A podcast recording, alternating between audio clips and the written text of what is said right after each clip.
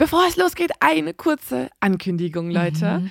Diesen Podcast gibt es zwar noch gar nicht so lange, aber wir sind beim Deutschen Podcastpreis nominiert und zwar als bester Newcomer. Ja, und wir würden uns so freuen, wenn ihr für uns abstimmt. Das ist nämlich ein Publikumspreis.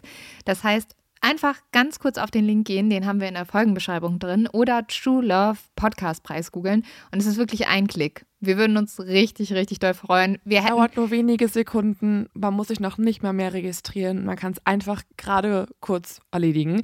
Ich weiß, da gibt es auch ganz viele andere tolle Podcasts, die es verdient haben zu gewinnen. Ja. Wir würden uns natürlich freuen, wenn unsere neue Idee in diesem Jahr fast schon neuen Genre mit einem Preis belohnt wird. Und dafür brauchen wir euch. Das war's auch schon. Also am besten jetzt direkt abstimmen und dann geht's los mit der Folge. How can you tell when you really I've been in love several times before, and each time I thought I'd found my Prince Charming. Auf X Productions präsentiert. True Love, ein Podcast über wahre Liebesgeschichten. Mit Lynn Schütze und Leonie Bartsch.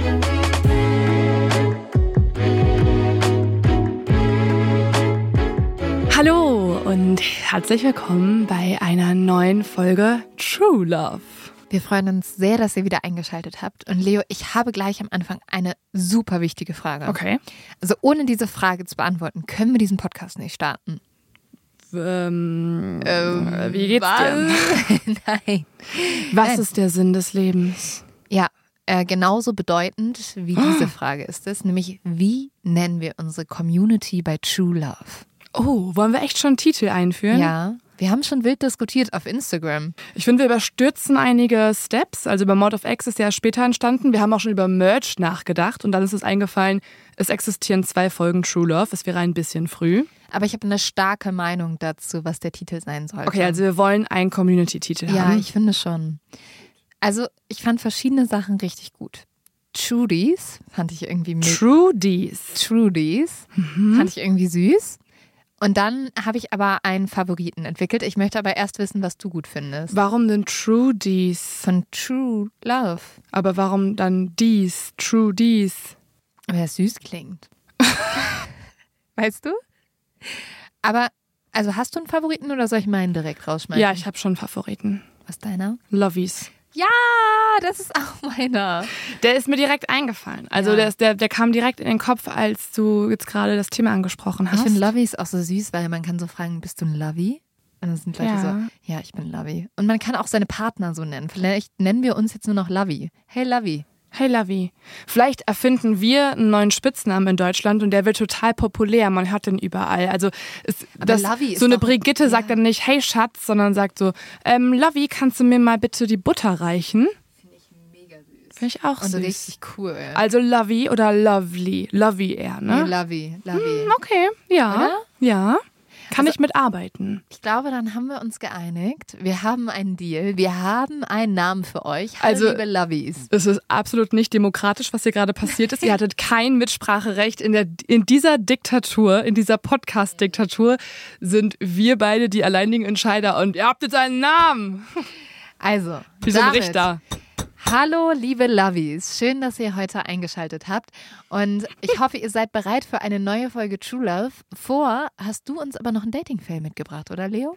Ja, und ich habe ähm, tatsächlich bis gerade keins rausgesucht. Also uns wurde schon ein paar rausgeschickt und so weiter. Und ich habe mich so sehr auf diese Folge gefreut und darauf fixiert, dass ich ja keine Arbeit mit dieser Folge habe, weil es deine ist heute ja. wieder, dass ich vergessen habe, dass ich ja diejenige bin, die den Dating-Fail vorher erzählen sollte. Ja, super. Und was machen wir jetzt? Jetzt erzähle ich einfach einen, den ich erlebt habe. Uh. Ja.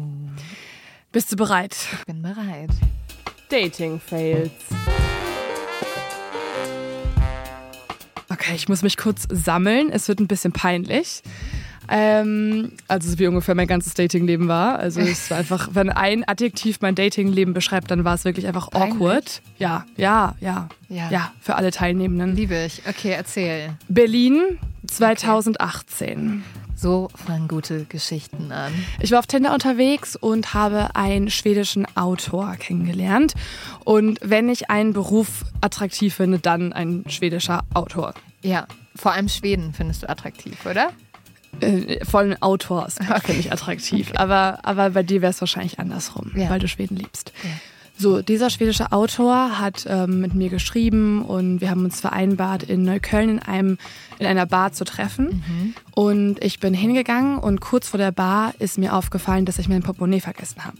Gar, also ich hatte gar nichts mit und ich war eh Ja, schon ja, zu ja, spät. Nein, wirklich. Ich hatte wirklich mein Portemonnaie nicht dabei und ich war eh schon zu spät, weil ähm, das ist ja auch leider einfach mein Makel. Ich komme einfach immer zu spät. Das war nicht gewollt. Das heißt, zurückzugehen wäre schon zu viel gewesen. Also gehe ich einfach in die Bar und weil es mir so unangenehm war, dass ich mein Portemonnaie vergessen habe, bin ich zu ihm hin und habe Hallo gesagt und im nächsten Satz direkt gesagt, es tut mir so leid, aber ich habe mein Portemonnaie vergessen. Also ähm, ich wollte es nur sagen, nicht, dass du am Ende zahlen musst und so weiter. Ich habe, also wenn das jetzt zu viel ist und so, ich war total aufgeregt und man hat es mir auch angemerkt, dass mir das sehr unangenehm ist. Und der schwedische Autor guckt mich einfach nur an und sagt, ähm, wow, the girls, wie sag ich das? Wow, die Frauen in Schweden sind so viel feministischer als du. Und dann dachte ich, okay, wow, schon das ist sehr unangenehm. Also er dachte, es wäre ein Move. Anscheinend. Ja. Dann haben wir über alles Mögliche gesprochen. Ich habe irgendwann gemerkt, dass er einfach nur sich inspirieren lassen wollte für verschiedene Leute in seinen Romanen, weil er durchgehend über meine Kindheit nachgefragt hat und irgendwelche komischen Bezüge zu Romanfiguren von sich erstellt hat. Und dann irgendwann, dann wurde es richtig weird, Lynn.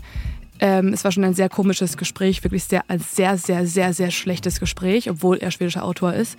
Oder auch vielleicht, weil er schwedischer Autor ist.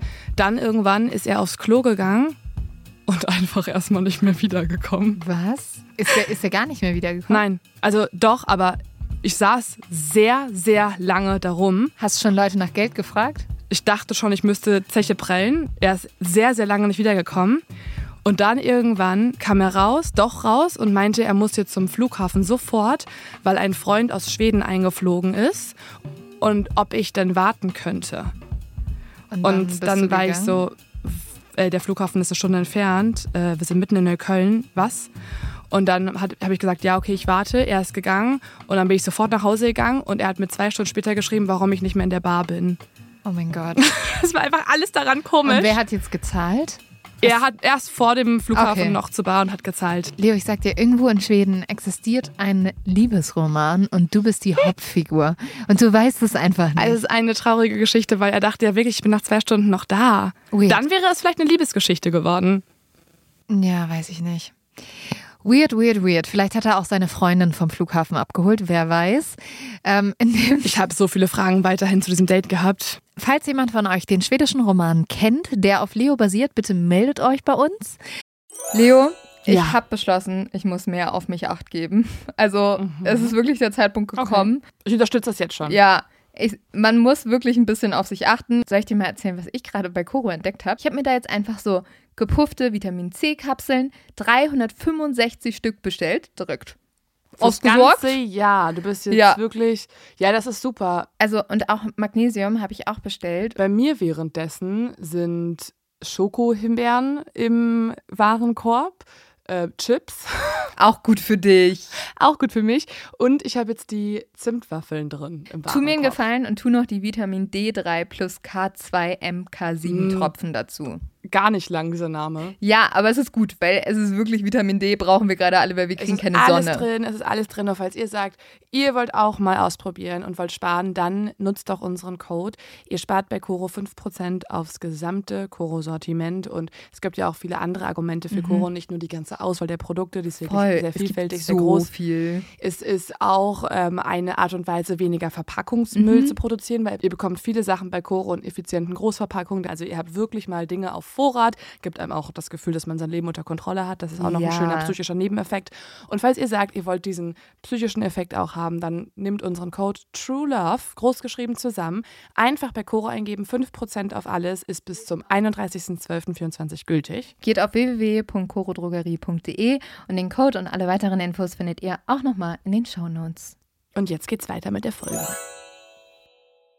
Und damit starten wir jetzt mit meiner Folge. Und ich hätte schon fast Fall gesagt, weil Mm. diese Geschichte, die ich euch heute erzähle, die hätte ich genauso gut bei Mod of X erzählen können. Dann hätte ich sie, glaube ich, ein bisschen anders erzählt. Aber es ist auf jeden Fall ein Thema, was unglaublich oft bei Mode of X schon angefragt Ja. wurde. Es geht um das berühmteste Verbrecherpaar der Welt. Und zwar Bonnie und Clyde. Ja. Ich bin sehr, sehr gespannt auf diese Folge. Ich weiß nicht wirklich viel über sie. Ich kenne nur ein paar Fotos und bin gespannt, was alles Liebe in dieser Geschichte ist und auch Crime. Also unsere ist- zwei Welten vereinen ja. sich jetzt Es komplett. ist so spannend. Ich habe an dieser Recherche auch wirklich lange gesessen, weil man kennt einfach so viele Aspekte aus dieser Geschichte gar nicht und die ist so umfassend und so interessant und diese Liebesgeschichte ist einfach legendär. Also wenn Mord of X und True Love ein Kind zeugen würden, dann wäre es diese Folge. Und damit, finde ich, können wir jetzt perfekt starten. Los geht's.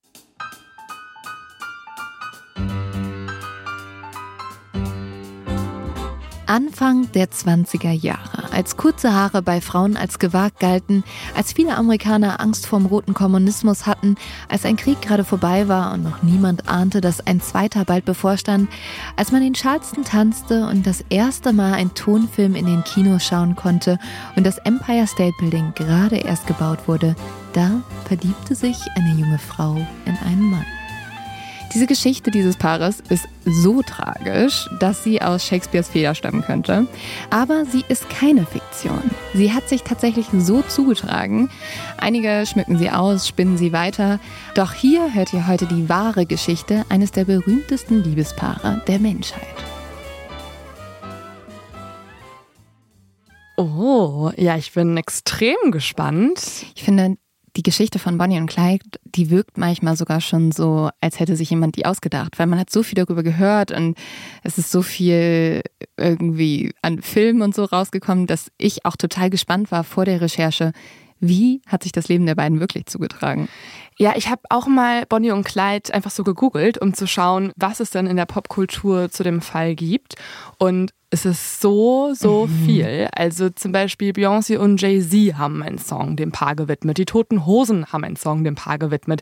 Sogar Sarah Connor hat einen Song über Bonnie und Clyde, Loredana und natürlich, wenn man über Liebe redet und über Liebespaare, darf eine Künstlerin nicht fehlen, die sich auch noch in einem Song über sie ausgelassen hat.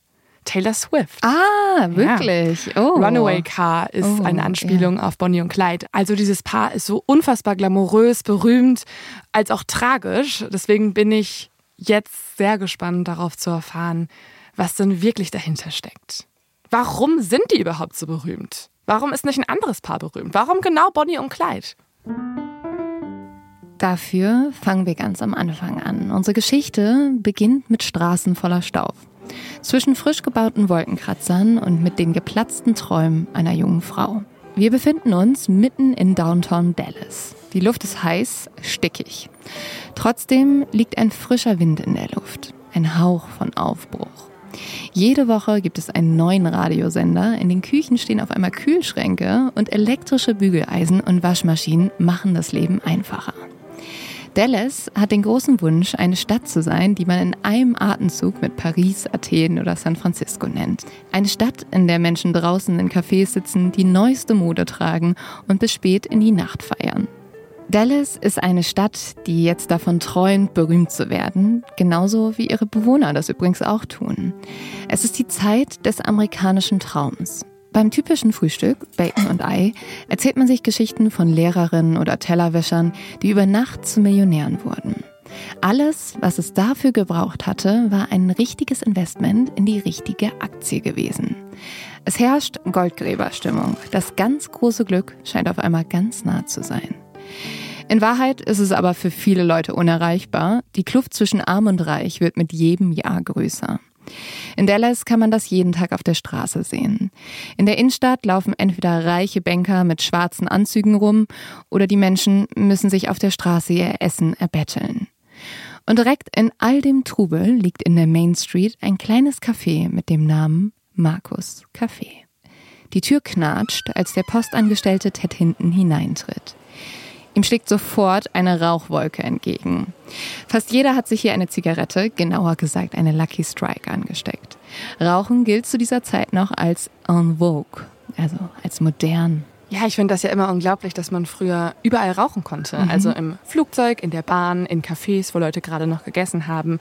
Und ähm, ja, Ja, so hier ja auch. Ted setzt sich jetzt an einen kleinen Tisch in der Ecke und bestellt wie jeden Tag das Mittagsgericht. Die Bedienung kommt strahlend auf ihn zu. Wie immer, Ted? fragt sie. Lächelnd antwortet Ted. Wie immer. Das Café liegt nur wenige Meter von der Post und dem Gerichtsgebäude entfernt. Neben Ted essen hier Anwälte, Polizisten und Beamte zum Mittag. Und alle können ihre Augen nicht von der schönen Bedienung lassen.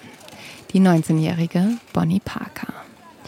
Bonnie trägt jeden Tag wunderschöne Kleider. Ihr Make-up sitzt immer perfekt und wie die Flapper-Tänzerin, das waren damals Frauen in den 20er Jahren, die kurze Haare und kurze Kleider trugen und wirklich einen Scheiß auf die guten Regeln gegeben haben, hat sich Bonnie genau wie diese Frauen die Haare zu einem kurzen Bob schneiden lassen. Ja, wenn man sich Bonnie auf den Fotos anguckt, die es aus dieser Zeit gibt, dann finde ich, sieht man auch, wie unfassbar hübsch sie ist. Also ja. sie hat dieses total markante Gesicht mit hohen mhm. Wangenknochen und sie könnte ein absolutes Model sein. Obwohl sie ganz schön klein ist. ja, zierlich, zierlich und klein und unfassbar hübsch.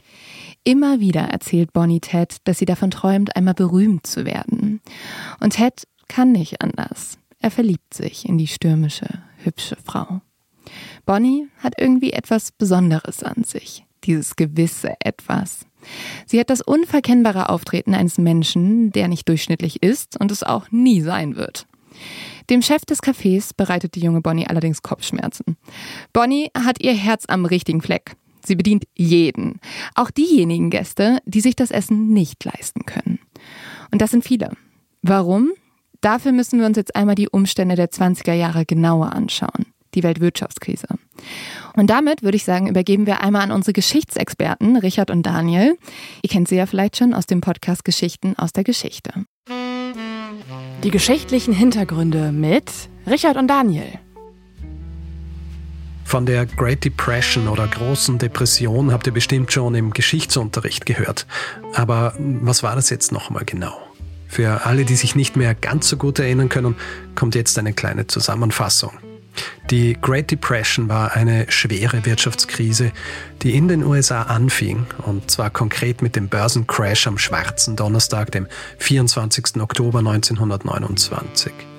An dem Tag platzte die große Spekulationsblase und das trieb Millionen von Anlegern in den Ruin. In den folgenden Jahren nahm die schwere Krise dann ihren Lauf. Die Kaufkraft und Investitionen gingen zurück die industrielle Produktion brach ein, viele Unternehmen konnten nicht mehr bestehen. Die Folge, sie mussten Mitarbeiterinnen und Mitarbeiter entlassen. Die Arbeitslosenquote stieg von drei auf fast 25 Prozent. Sprich, jede vierte Person war ohne Job. Viele Menschen waren dann nicht mehr in der Lage, ihre Familien zu versorgen. Die große Depression dauerte bis in die späten 1930er Jahre und war die schlimmste Wirtschaftskrise des 20. Jahrhunderts. Sie hat sich auf alle Phasen des gesellschaftlichen Lebens ausgewirkt, auf die Wirtschaft, Kultur, Politik und Soziales. Die Great Depression war Teil bzw. Ursprung der Weltwirtschaftskrise und wird mittlerweile auch synonym dafür verwendet. Zu dieser Zeit suchen viele Menschen Hoffnung und Bonnie gibt sie ihnen in Form eines warmen Mittagessens. Mittlerweile hat sich Bonnies Gutherzigkeit herumgesprochen und jeden Tag kommen hungrige Menschen in Markus Café, die hoffen, dass die schöne Bonnie ihnen ein Mittagessen ausgibt. Bonnies Chef wiederum hat davon genug und droht Bonnie, sie rauszuschmeißen. Ja, das ist ja auch ähm, nicht gerade die wirtschaftlichste nee. Vorgehensweise für Bonnies Chef, weil Bonnie hat ja einfach ohne das abzusprechen, daraus eigentlich eine Tafel gemacht. Ja. Wenn da Leute hinkommen ja. und umsonst essen dürfen, was natürlich total schön ist und sozial, dann ist das aber für Bonnies Chef natürlich der absolute Ruin, wenn das so weitergeht. Ja, es ist jetzt für jemand anderen eher der Ruin. Bonnie beschließt jetzt selber das Essen für die Bedürftige zu zahlen.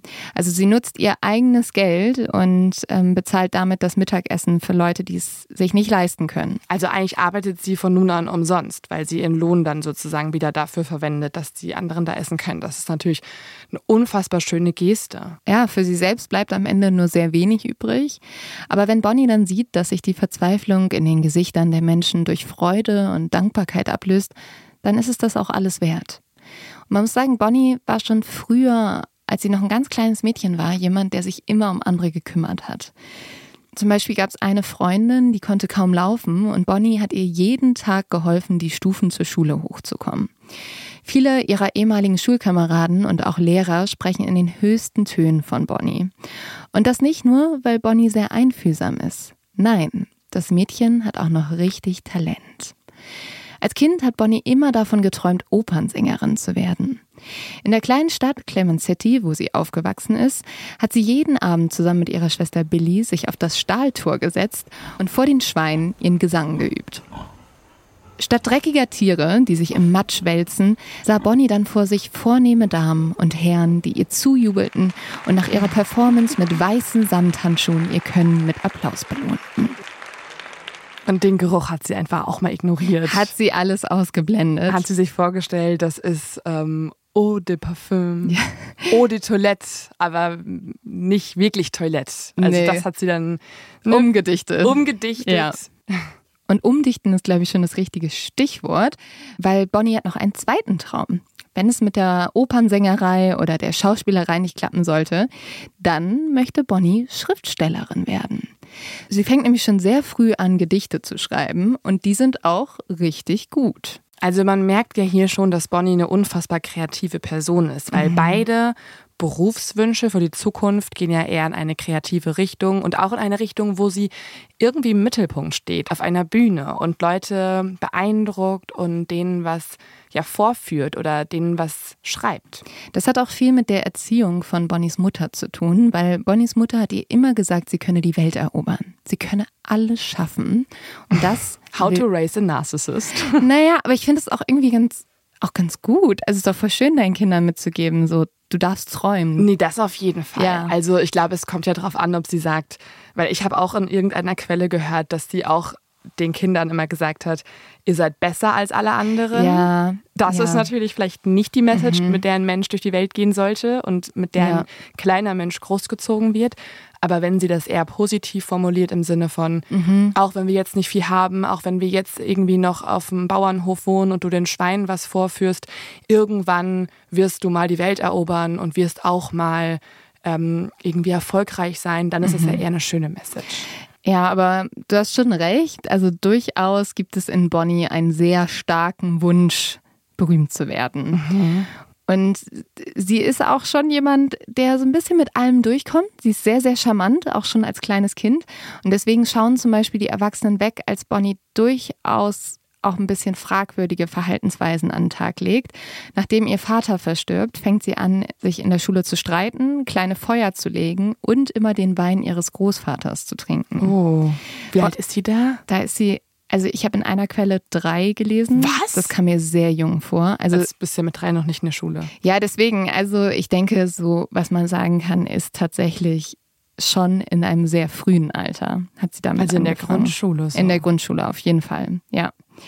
Das Ding ist nämlich, Krass. Bonnie macht alles, was ihr Aufmerksamkeit bringt. Als sie dann aber älter wird, merkt sie, dass sie Aufmerksamkeit auch anders kriegen kann, nämlich zum Beispiel, indem sie in Theaterstücken in der Schule mitspielt oder Schreibwettbewerbe gewinnt. Also eine positive Art, Aufmerksamkeit zu generieren. Mhm. Vorher hat sie Feuer gelegt, hat irgendwie gemerkt, okay, ich kriege Aufmerksamkeit, egal ob positiv oder negativ, ich möchte sie haben. Und jetzt hat sie ja quasi einen Job gefunden oder eine Leidenschaft, ein Hobby, was ihr Aufmerksamkeit auf eine positive Art und Weise bringt. Genau. Bonnie ist sich sicher, eines Tages wird sie ein Star sein, weltberühmt. Und damit soll sie tatsächlich nicht Unrecht haben. Mhm. Die junge Frau weiß schon früh, was sie will und was sie nicht will. Und das ist das Rollenbild der 20er Jahre. Frauen gehören in die Küche, wo sie für ihre Männer wundervolle Abendessen zaubern sollen, welche sie dann abends in schönen Kleidern präsentieren. She must know how to cook. No food. To her husband, she must be a companion, a sweetheart, a wife, and a mother. She must stir his ambition, pull him through failure, and keep success from hurting him. Oh ja, ich kann Bonnie sehr mhm. nachvollziehen, weil in dieser Zeit, glaube ich, hätte es mich auch sehr, sehr aufgeregt, dass man gar keine Wahl hat. Ja. Also ich glaube, die Zahlen von Frauen, die wirklich auch studieren dürfen, mhm. die ist unter 10 Prozent. Du musst sehr mhm. viel Geld haben, um zur Uni gehen zu dürfen und das irgendwie finanzieren zu können. Und dann ist eigentlich dein Schicksal schon bestimmt. Du bist in der Küche und dienst deinem Ehemann. Und da Kannst kann das ich nicht selber wählen. vollkommen Ja. verstehen, dass Bonnie da gar keinen Bock drauf hat. Wenn man das selber frei wählt, dann ist das ja auch in Ordnung und dann Ja. ist es ja auch schön. Aber wenn du gar keine Wahl hast, dann, dann Nee. verstehe ich, dass da Rebellion in dir entsteht und du keine Lust Ja. drauf hast. Ja, und Bonnie, die will was erleben. Die will die Welt sehen. Und dafür weiß sie, muss sie raus aus Cement City. Dafür gibt Bonnie alles. Mit 15 Jahren organisiert sie ihr eigenes Modefotoshooting. Bonnie ist ja eh total interessiert, was Mode angeht. Mhm. Ja, also sie ist auch immer schick gekleidet. Jeden Morgen schminkt sie sich. Als Vorbild dienen ihr dann die Covergirls auf den Modezeitschriften. Und sie trägt ja auch so einen Bubikopf, also einen sehr kurzen Bob mit Pony, was damals total modern war. Und Bonnie bewundert auch diese Flapper Girls, welche so selbstbewusst sind, sich gar nicht an die Regeln des guten Benehmens halten. Die machen nämlich, was sie wollen. Sie fahren Auto, sie rauchen und sie trinken in aller Öffentlichkeit Alkohol.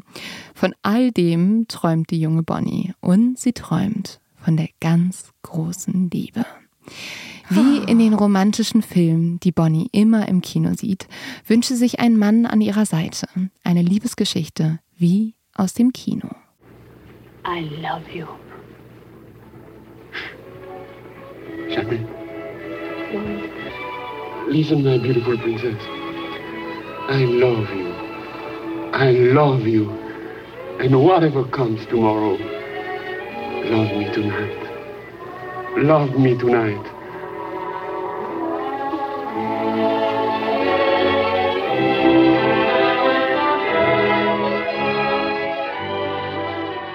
Doch stattdessen wählt Bonnie für ihr privates Leben einen Horrorfilm. Aber doch nicht freiwillig. Doch, freiwillig, Oh. weil ihr Horrorfilm heißt Roy Thornton und Oh äh, ist ein Junge, den Bonnie in der Schule kennenlernt. Er ist ein Womanizer, er ist groß und gut gebaut und Bonnie verliebt sich wirklich Hals über Kopf in diesen Mann. Sie verliebt sich so sehr, dass sie sich sogar auf das rechte Bein ein Tattoo stechen lässt mit seinem Namen drauf. Ähm, es sind zwei Herzen, die mit einem Pfeil verbunden sind und darin steht Roy und Bonnie. Nein, ich dachte Clyde und Bonnie. Nein, ah, ah, nee, nee, nee. Also Roy und Bonnie. Roy und Bonnie. Gut, dass es das nicht geworden ist am Ende, weil das klingt schon nicht so cool wie Clyde und nee, Bonnie ist, und Clyde. Ist nicht so cool, ne? Bonnie und Clyde klingt definitiv besser. ja. Man muss sagen, das ist ganz schön rebellisch, weil zu dieser Zeit lässt sich kaum jemand ein Tattoo stechen. Und schon wieder war Bonnie Parker mehr als außergewöhnlich. Wenn Bonnie liebt, dann liebt sie mit allem, was sie hat. Die beiden heiraten, als Bonnie 16 Jahre Oh, alt wow. ist. Ja, was selbst für die 20er Jahre schon sehr jung ist. Krass. Und Bonnie wünscht sich ein Kind. Oh Gott, sie ist doch selbst noch ein Kind. Ja, das Tragische ist, dass dieser Wunsch sich tatsächlich nie erfüllen wird, weil Bonnie Parker kann keine Kinder kriegen. Später wird berichtet, dass dies an gesundheitlichen Problemen lag. Okay, ist das denn gesichert, Ja. die Information? Weil sie Ja. ist ja sehr, sehr jung. Sie ist sehr Und- jung. Also anscheinend, so ist es halt überliefert, dass sie sehr oft versucht hat, Kinder zu kriegen und das immer gescheitert ist und das soll an gesundheitlichen Problemen gelegen haben. Mhm. Okay, wenn sie es über Jahre hinweg versucht, auch ohne Verhütung, dann ist natürlich auffällig, dass da nichts passiert die ganze Ja. Zeit. Ja, und dass sie nicht schwanger werden kann, ist aber nicht das einzige Problem. Roy ist bei Weitem nicht der Traumprinz, den sich Bonnie erhofft hat. Er betrügt sie, ist nie da und ist in illegale Aktivitäten verstrickt. Irgendwann kommt Roy gar nicht mehr nach Hause. Okay, dann vielleicht nicht schlecht, dass es doch nicht geklappt Ja, hat mit vielleicht dem schon, Kind. schon. Bonnie ist sauer, sie ist traurig und sie ist verzweifelt. Wütend schreibt sie. Alle Männer sollen zur Hölle fahren. Ich werde ganz bestimmt nicht hier herumsitzen und das Leben an mir vorbeiziehen lassen. Uh, Ja, das klingt äh, schon wieder rebellisch und rachedürstig. Verschiedene Männer versuchen jetzt Bonnie zu trösten, aber wenn sie nach Hause kommt, ist sie wieder ganz allein. Keiner ist wie Roy. Scheiden lässt sich Bonnie trotzdem nicht. Wird sie übrigens auch nie tun. Sie wird bis an ihr Lebensende den Ehering von Roy tragen. Echt? Mhm. Den trägt sie auch dann die ganze Den Zeit trägt noch? sie dann auch die ganze Zeit. Warum? Es kann daran liegen, dass Scheidungen zu dieser Zeit einfach sehr selten waren. Ähm, Und, es ein mega schöner Ring war und sie wollte wirklich Ja. nicht jetzt hier modisch irgendwie zurücktreten von ihrem Stil. Ja, und man muss auch sagen, wahrscheinlich war Roy Bonnies erste toxische Beziehung. Und auch wenn er ihr nie gut hat, konnte sie ihn nie ganz gehen lassen. Und Bonnie war jemand, wenn die sich für jemanden entschieden hat, dann blieb die treu. Krass. Und deswegen, auch wenn sie ähm, sich von ihm trennt, löst sie die Ehe nicht auf. Als das Geld knapp wird, fängt Bonnie an, als Bedienung im Halfgrave Café in der Swiss Avenue zu arbeiten. Der Lohn drei bis vier Dollar pro Woche. Oh. Wirklich was verdienen kann man nur durch gutes Trinkgeld. Doch das kriegt Bonnie mit einem süßen Lächeln sofort. Am 24. Oktober 1929 kommt es zum Schwarzen Donnerstag, bei uns bekannt als Schwarzer Freitag. Den haben uns ja eben Richard und Daniel schon erklärt. Das Elend ist jetzt überall. Auch Markus Café muss dicht machen.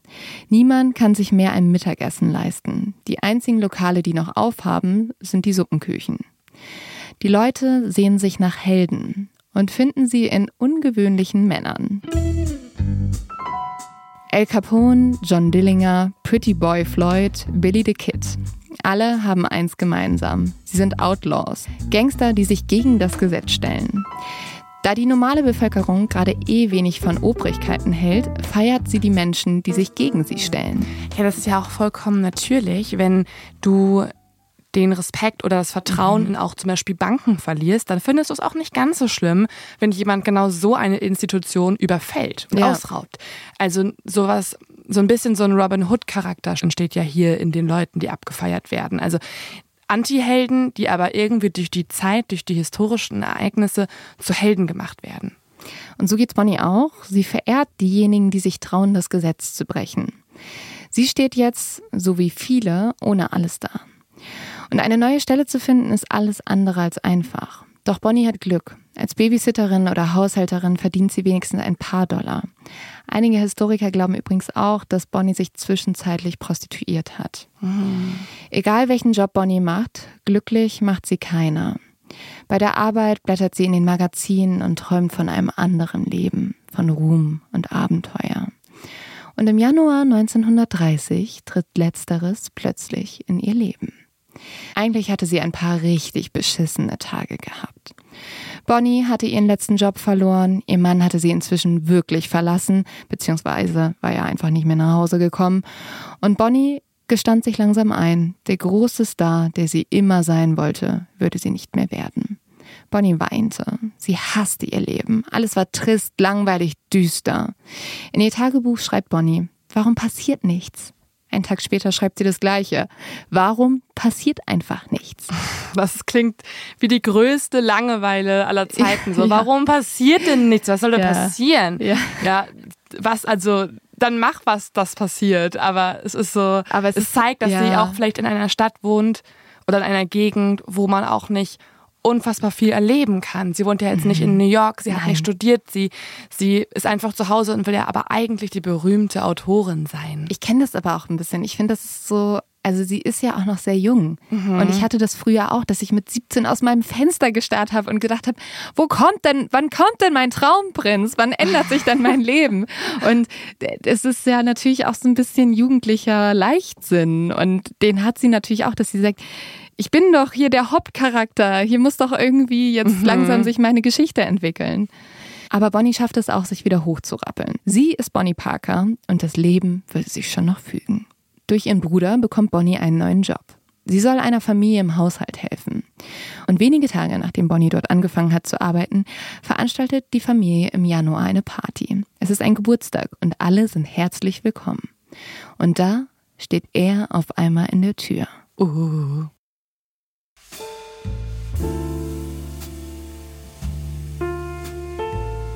Clyde Chestnut Barrow. Der junge Mann ist ein Freund des Gastgebers. Er ist nicht besonders groß, aber sieht sehr gut aus. Und da Bonnie selbst nur 1,50 Meter ist, schaut sie trotzdem noch zu dem 1,70 Meter großen Kleid auf. Oh, wow. Die sind beide nicht wirklich groß. Aber Menschen waren damals auch noch ein bisschen kleiner. Aber die waren schon, die waren schon kleiner. Das ist, also, das ist insofern ja irgendwie hier gerade erwähnenswert oder irgendwie, mhm. dass es uns äh, verwundert, weil beide ja noch so berühmt werden und so, ja, große, schreckliche Taten verüben. Mhm. Und da ist man, das ist so dieses Napoleon-Ding, dass man dann einfach überrascht ist, dass das ja. von so zwei zierlichen Menschen ausgeht. Ja. Clyde hat dunkles, welliges Haar und dichte Augenbrauen. Wenn er lächelt, bilden sich kleine Grübchen. Er sieht aus wie ein Jurastudent oder ein Doktor. Das könnte auch daran liegen, dass er sehr elegant gekleidet ist und eine ordentliche Portion Charme hat. Wir laden euch ja auch zu allen Folgen immer Fotos hoch auf Mhm. unserem Instagram-Account. Der heißt True Love Podcast.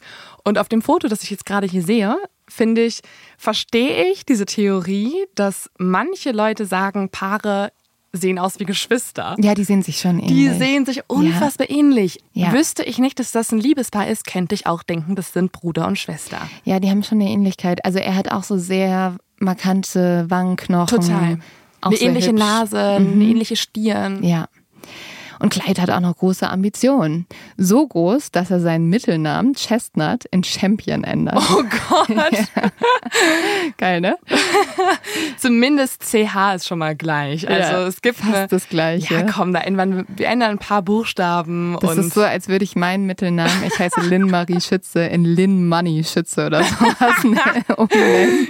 Geil. Weiß ich nicht. Oder Lynn Matchmaker. Lin Magic. Lynn. Magic. Lynn Magic, finde ich gut. Magic ist finde ich auch ganz Finde ich, cool. find ich schon gut. Nehm ich, übernehme ich. Danke, Clyde, dafür. Aber du würdest es natürlich mit dem Augenzwinkern machen. Ich glaube, Clyde ma- meint es wirklich ernst. Er meint oder? es ernst. Oh er Gott, meint es das, ernst. Das zeigt, das, das gibt ihm direkt einen gewissen Charakter. Ja. Als Kind hat es Clyde aber alles andere als leicht gehabt. Er hat viele Geschwister, die Familie hatte nie viel Geld und Clyde hat schon früh gelernt, dass man im Leben kämpfen muss. Durch die schweren Zeiten hat Clyde die Musik gebracht. Er kann Klavier und Ukulele spielen und verdammt gut singen. Vielleicht hätten Bonnie und Clyde einfach ein Opernsänger-Duo werden sollen. Ja, die hätten ja berühmt werden können auf der Bühne. Beide sind anscheinend super talentiert und kreativ. Ja, das verbindet sie ja irgendwie auch. Clyde hat immer davon geträumt, einmal Musiker zu werden oder in der Navy zu dienen. Wegen letzteren hat er sich sogar USN auf den linken Arm tätowieren lassen. Doch beim Aufnahmetest wird er abgelehnt. Und also anstatt seinem Land zu dienen, wird Clyde jetzt einen ganz anderen Weg einschlagen. Das ist natürlich irgendwie verrückt, dass er Mhm. eigentlich seinem Land was Gutes tun wollte. Ja. Er wollte sich in einer sehr ehrenhaften Position wissen und, und wird dann abgelehnt. Und diese Ablehnung hat wahrscheinlich viel in ihm ausgelöst. Ja, er hat dann andere Sachen gemacht. Gehen wir einmal zurück zur Party. Vor der Tür steht ein elegantes Auto. Es ist Clydes. Dass er es gestohlen hat, weiß Bonnie in diesem Moment noch nicht. Clyde ist lustig, charmant und vor allem eins, aufregend. Es ist Liebe auf den ersten Blick. Beide wünschen sich einen Weg aus der Welt hinaus, in welcher sie leben. Und ab jetzt werden sie sich diesen zusammensuchen. Vom ersten Moment an sind Bonnie und Clyde unzertrennlich. Doch schon am 12. Februar wird das junge Glück zerstört. Clyde erklärt Bonnie, dass er für einige Tage die Stadt verlassen muss. Warum, will er aber nicht sagen. Also die haben jetzt tatsächlich sofort auch sich unterhalten, sind äh, verliebt, äh, Mhm. Ja. ab jetzt zusammen unterwegs. Also das hat sich schnell entwickelt bei denen jetzt auch, ja, oder? total. Also es war jetzt auch schon, dass so Bonnie hat schon mal auf dem Sofa geschlafen bei Clyde. Also die, weißt du, die Familie war ja natürlich noch alles ein bisschen strenger. Aber äh, ist, also für Bonnie steht fest, sie wird Clyde jetzt nicht mehr von der Seite weichen. Kommt jetzt aber was dazwischen, weil der Grund, warum Clyde sagt, dass er die Stadt verlassen muss, hämmert jetzt am nächsten Morgen an der Tür. Es ist die Polizei.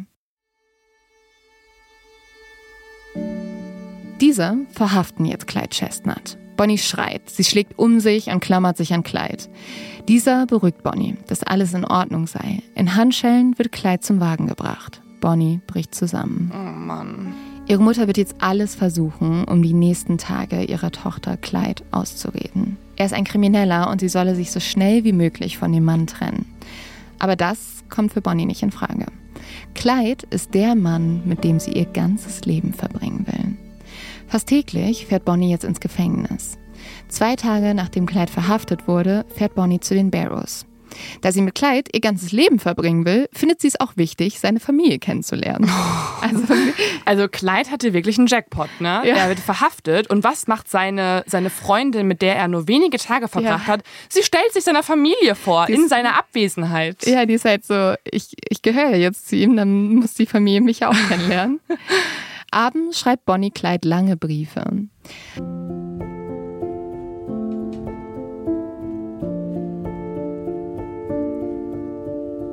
Ein weiterer Tag ist vorüber. Ein harter Tag. Ich war den ganzen Tag so deprimiert. Ich hätte mich am liebsten hingelegt und wäre gestorben.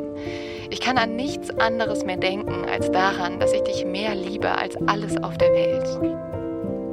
Okay, das ist sehr extrem. Es ist sehr extrem. Ich meine, beide sind auch sehr jung. Also ich kann gewisse Emotionen nachvollziehen. Ja. Ich finde, je jünger man ist, wenn man sich verliebt, desto bei mir zumindest dramatischer und ähm, naiver und leidenschaftlicher ist es noch, weil man ja einfach nur im Moment lebt. Man hat ja noch nicht Ja. so viele Gedanken. Ähm, passen wir zusammen? Wie machen wir es mit der Wohnung? Wohnen wir in der gleichen Stadt? Ähm, wo arbeitet er? Und so weiter und so fort. Es ist alles noch irgendwie so unbeschwert. Aber das ist schon, das ist schon krass, dass sie so, ja. so verliebt ist, obwohl man sich erst so kurz kennt und der Typ im Gefängnis sitzt. Und Aber- sie weiß ja auch ja. noch gar nicht warum, oder? Nee, sie weiß noch nicht warum. Aber Leo, ich möchte ganz kurz festhalten, wenn wir uns mal einen Tag nicht sehen, finde ich, könntest du mir auch mal so einen Brief schreiben. halt genau den eigentlich. Ja, ich kann, äh, ich könnte daraus schon diverse Dinge dir schreiben, weil Ja, ich die alle nachvollziehe. Ja. Aber ähm, ich würde mich jetzt nicht hinlegen wollen und sterben wollen. Enttäuschend. Weil meistens weiß ich, wir sehen uns am nächsten Tag wieder. Das stimmt. Weil wir zwei Podcasts zusammen haben allein schon. Ja, gut, bei Bonnie ist das so, die weiß nicht, wann sie Clyde das nächste Mal sieht. Sie hofft aber, dass sich alles bald aufklären wird und Clyde zu ihr zurückkehrt. Sie weiß zwar, dass Clyde Autos gestohlen hat, aber deswegen, glaubt sie, wird man ja wohl nicht sein ganzes Leben im Gefängnis sitzen. Bonnie wartet jeden Tag darauf, dass der Albtraum vorbeigeht. Sie wartet und wartet. Als Bonnie zum Valentinstag von anderen Männern, die die junge Frau daten wollen, Süßigkeiten und Schokolade geschenkt bekommt, schickt sie diese direkt weiter zu Clyde. In ihren Briefen beschreibt sie Clyde, wie sie sich ihr zukünftiges Leben vorstellt. Liebling, wenn du freikommst und dich nicht mehr verstecken musst, dann werden wir ein schönes Leben führen. Ich möchte, dass du dir einen Job suchst und in Gottes Namen nie wieder in irgendwelche Schwierigkeiten gerätst. Okay. Das ähm, macht Sinn. Also sie, sie, ich finde es ja eigentlich total niedlich.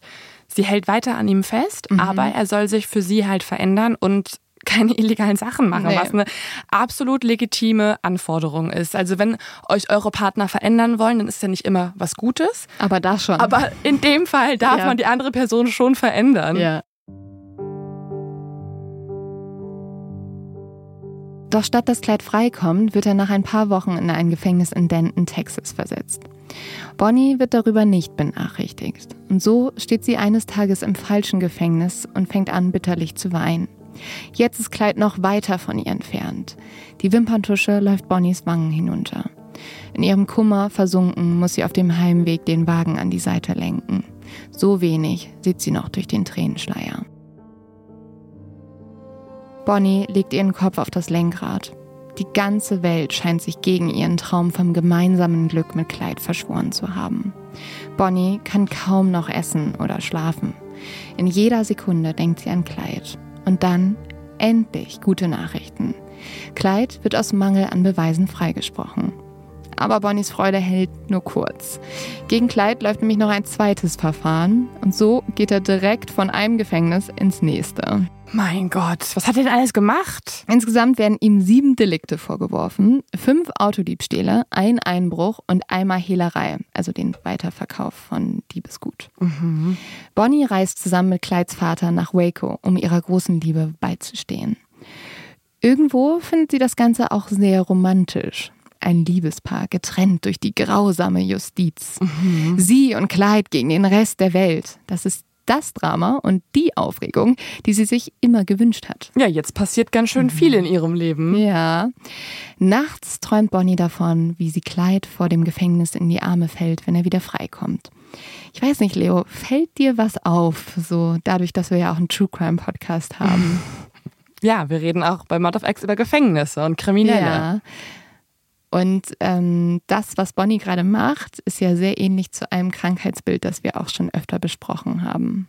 Ja, das Ganze nennt sich Hybristophilie, worauf du anspielen möchtest, oder? Mhm. Und tatsächlich, das ähm, fällt mir jetzt gerade wieder ein, wenn wir über den Fall reden. Hybristophilie, also die Neigung, die sexuelle Neigung, auf Kriminelle zu stehen, wird ja auch umgangssprachlich das Bonnie- und Clyde-Syndrom Verrückt, genannt. oder? Das, wusste, also das Ja. hatte ich auch ein bisschen vergessen, bis ich diesen Fall recherchiert habe. Also für alle, die das nicht kennen, Machst du mal so eine, kannst du so einen Schnelldurchlauf machen? eine Was- kleine Erklärung. Was ist das Bonnie- und Clyde-Syndrom? Hybristophilie ist eine sexuelle Neigung, bei der man sich von Kriminellen emotional oder sexuell angezogen fühlt. Die zeigt sich zum Beispiel, wenn diverse Serienmörder, über die wir auch schon bei Mount of X gesprochen haben, wie Charles Manson oder Ted Bundy, unzählige Liebesbriefe und Höschen und Rosen ins Gefängnis geschickt bekommen. Tatsächlich trifft nämlich Fibrostophilie vor allem bei Frauen zu. Also mehr Frauen stehen auf Kriminelle als Männer auf kriminelle Frauen wiederum. Es ist nämlich für einige Frauen besonders männlich, besonders aufregend und besonders gefährlich, wenn ein Mann schon illegale Taten begangen hat. Und es kann in einigen auch, und das ist auch eine Erklärung, warum Frauen das überhaupt spüren, ein Helfersyndrom wecken. Und so ist das ja bei Bonnie auch. Sie liebt Clyde auch ein bisschen dafür, dass er diese Aufregung mit sich bringt, dass er dieses Verbotene hat. Am 5. März 1930 beginnt jetzt der Prozess. Vor Gericht wird klar, dass Clyde mehrere Verbrechen unter den unterschiedlichsten Namen begangen hat. Als Elvin Williams, Eldon William, Jack Hale oder Roy Bailey hat Clyde mehrere Autodiebstähle begangen. Jetzt, wo ich weiß, dass es alles Fake-Namen sind, klingen sie auch alle so, so ausgedacht. Ja. Elvin Williams, Elden Williams. Da war man nicht so kreativ. Nein, nein. Und die Beweislast ist jetzt auch wirklich erdrückend. Clyde hat keine andere Möglichkeit, als sich in allen sieben Anklagepunkten für schuldig zu bekennen. Für jedes seiner Verbrechen bekommt Clyde jeweils zwei Jahre Haft, uh. muss allerdings nur zwei Jahre davon wirklich im Gefängnis verbringen. Der Rest wird zur Bewährung ausgeschrieben. Eine milde Strafe. Nach außen hin gibt sich Clyde deshalb auch erleichtert und entspannt. In Wirklichkeit hat er aber schreckliche Angst. Er ist noch nie im Gefängnis gewesen und er liebt seine Freiheit. Er weiß nicht, wie er die nächsten zwei Jahre überstehen soll. Bonnie besucht Clyde ab jetzt jeden Tag im Gefängnis. Dafür zieht sie nach Waco zu Clydes Cousine, die übrigens auch irgendwie ein bisschen verliebt in ihren Cousin ist. Oh, nee. Ja. Nee, nee, nee, nee. Ja. True Love, in True Love haben wir nichts mit Inzest zu tun. Ja, also Bitte einmal rauscutten. Das möchte ich nicht in meinen Kopf lassen, ja, diese Fakten. Ja, sie sagt, dass ähm, Clyde der charmanteste und liebenswerteste Mann ist, den oh. sie je oh. getroffen hat. Das ist vielleicht nicht so geil für ihren Mann, der äh, für die Arbeit immer viel auf Geschäftsreisen ist. sie ist auch noch verheiratet. Sie ist auch noch verheiratet. Und äh, was ja noch viel schlimmer ist, verwandt. Verwandt, ja, okay. Aber Clyde hat ja zum Glück nur Bonnie im Kopf. Für Bonnie wird es währenddessen immer schwieriger. Sie hat sich das alles romantischer vorgestellt. Stattdessen ist sie einsam, weit weg von ihrem Zuhause und sie sieht in den Blicken der anderen Menschen, dass sie sie für ihren kriminellen Freund verachten. Auch Clyde merkt Bonnies Verzweiflung. Er weiß, wenn er im Gefängnis bleibt, werden Bonnie und er das nicht überleben. Und so fängt Clyde an, seine Flucht zu planen. Er ist zu diesem Zeitpunkt ja 21 Jahre alt, Bonnie ist 20. Die haben sich ihr Leben schon ein bisschen anders vorgestellt. Die sind so jung. Ja, ja die sind so jung. Die sind ja fast noch Kinder und ja. er ist im Gefängnis und sie trauert um ihn. Ja. Also das so sollte das Leben einer 20-Jährigen nicht aussehen. Einer seiner Zellengenossen berichtet Clyde jetzt, dass er in seinem Haus eine Waffe versteckt hätte. Es müsste nur jemand diese ins Gefängnis schmuggeln und das wolle er seiner Mutter oder seiner Schwester nicht zumuten. Mm. Aber Clyde kennt ja einen Menschen, der bereit ist, jedes Risiko für ihn einzugehen. Seine Cousine. Plot Twist. Hätte er auch nutzen können. Stimmt. Nein, Bonnie. Und die zögert keine Sekunde. Am 11. März 1930 fährt sie direkt vom Gefängnis zum Haus von Clydes Zellengenossen. Übrigens mit der Cousine. Die hilft oh, schon. Ja. Also du hattest schon ein bisschen recht. Clyde hat Bonnie auf einer Skizze aufgemalt, wo sie die Waffe finden kann. Unter der Zeichnung hat Clyde geschrieben, Du bist für mich das wundervollste Geschöpf der Welt. Ich liebe dich. Diese Notiz wird Bonnie für immer bei sich tragen. Jetzt aber fährt Bonnie erstmal gemeinsam mit Clydes Cousine in die Turner Avenue 625. Sie gehen in das alte Haus und folgen der Skizze. Doch die Waffe ist nicht am beschriebenen Ort. Aufgeben ist allerdings keine Option. Bonnie stellt das ganze Haus auf den Kopf und da ist sie endlich. Ein Kult Kaliber 32. Zurück im Haus von Clydes Cousine befestigt Bonnie die Waffe mit einem Gürtel zwischen ihren Brüsten. Oha. Und das, obwohl sie als Kind immer schreckliche Angst vor Waffen hatte. Aber das ist ihr jetzt egal. Für Clyde würde sie nämlich alles tun. Zum zweiten Mal an diesem Tag fährt Bonnie ins Gefängnis. Eigentlich ist nur ein Besuch pro Tag gestattet und die Wärter wollen sie nicht durchlassen. Aber Bonnie setzt ihren ganzen Charme ein und tatsächlich, es klappt. Bonnie kann Clyde die Waffe ohne Probleme übergeben. Als sie zurück ins Haus von Clydes Cousine kommt, ist sie nicht mehr nur die Freundin eines Kriminellen. Nein, Jetzt ist sie selbst eine Verbrecherin. Ja, sie wurde zur Mittäterin. Ja. Am Abend schreiten Clyde und seine Zellengenossen zur Tat. Einer der drei beschwert sich über Magenschmerzen und bittet den Wärter um ein Glas Milch. Als dieser das bringt, überwältigen die drei den Wärter mit Hilfe der Waffe. Sie nehmen dem Mann die Schlüssel ab und sperren ihn selbst in die Zelle. Mit gezogener Waffe überwältigen die Männer auch die anderen Wachmänner. Sie tun ihnen nichts, sondern zwingen sie nur, die Türen aufzuschließen. Dann verschwinden die drei Gefangenen in die Nacht. Clyde klaut ein Auto, das am Wegrand steht, und das Trio ist auf einmal auf und davon. Da die Polizei von Waco erst alleine versuchen will, die Gefangenen zu fangen, geht erst um 8 Uhr morgens der Großalarm los. Da sind die drei längst verschwunden. Bonnie sitzt am Küchentisch von Clydes Cousine, als sie von seiner gelungenen Flucht erfährt. Jedes Geräusch lässt sie zusammenzucken. Was, wenn ihrem Liebsten etwas auf der Flucht passiert? Die nächste Nacht kann sie kaum ein Auge zudrücken. Als der Tag anbricht, beschließt sie zurück nach Dallas zu fahren, um dort auf Clyde zu warten. Doch Bonnie muss sich gedulden. Clyde fährt durch das ganze Land, dicht verfolgt von den örtlichen Behörden, welche ihm jedoch immer nur bis zur Grenze des Bundesstaates folgen. Ja, ist geil, ne? Ja, und aber auch verrückt, weil die Haftstrafe von zwei Jahren ist natürlich lang für einen 21-Jährigen, Ja. aber es ist auch nicht unendlich lang. Und Jens ist ja auf der Flucht und kann nirgendwo bleiben. Und, und er war ja auch total familienverbunden. Er hat ja auch sich sehr, sehr ähm, gekümmert um seine Geschwister und wollte auch viel bei seiner Familie sein. Und jetzt entscheidet er sich ja für ein Leben, wo er auf der Flucht ist und noch viel länger ins Gefängnis gesteckt werden kann, nur weil er das nicht bis zum Ende ausgehalten hat dort. Du wirst noch merken, für Clyde ist seine Freiheit das Allerwichtigste. Die verliert er jetzt aber wieder. Wollte ich gerade sagen. Weil- also er, äh, so frei verhält er sich jetzt nicht Nee. draußen auf freiem Fuß. Er wird nämlich schließlich von der Polizei gefasst. Er und seine Komplizen hatten einen Einbruch begangen, waren dann geflohen, aber hatten sich nachts in der Dunkelheit verfahren und sind so schwupps wieder in die gleiche Stadt gefahren. Oh. Und da war dann sogar die Polizei erstaunt, wie dämlich die drei Männer waren. Zu dumm zum Verbrechen. Ja, zu dumm zum Verbrechen eigentlich, wenn wir jetzt in einem anderen Podcast wären. Wir machen eine kurze Werbeunterbrechung und sprechen über einen Werbepartner. Nur durch diesen Partner können wir überhaupt diesen Podcast produzieren. Deswegen auch riesengroßes Dankeschön. Ja, und ich muss sagen, durch diesen Partner geht es mir gerade ein bisschen besser, weil ich habe ein Problem. Ähm, ich trinke wirklich, Okay. ja, ich habe wirklich ein Problem. Ich trinke viel zu wenig Wasser. Also wirklich. Also Ja. meine Mutter hat früher schon immer Ja. gesagt, du sollst irgendwie zweieinhalb Liter bis drei Liter Wasser am Tag trinken. Es ist ehrlich gesagt mega gesund, auch gerade wenn du irgendwie ein bisschen auf deine Ernährung achten willst, wenn du ein bisschen fitter sein willst, solltest du richtig viel Wasser trinken. Und ich mache das immer nicht.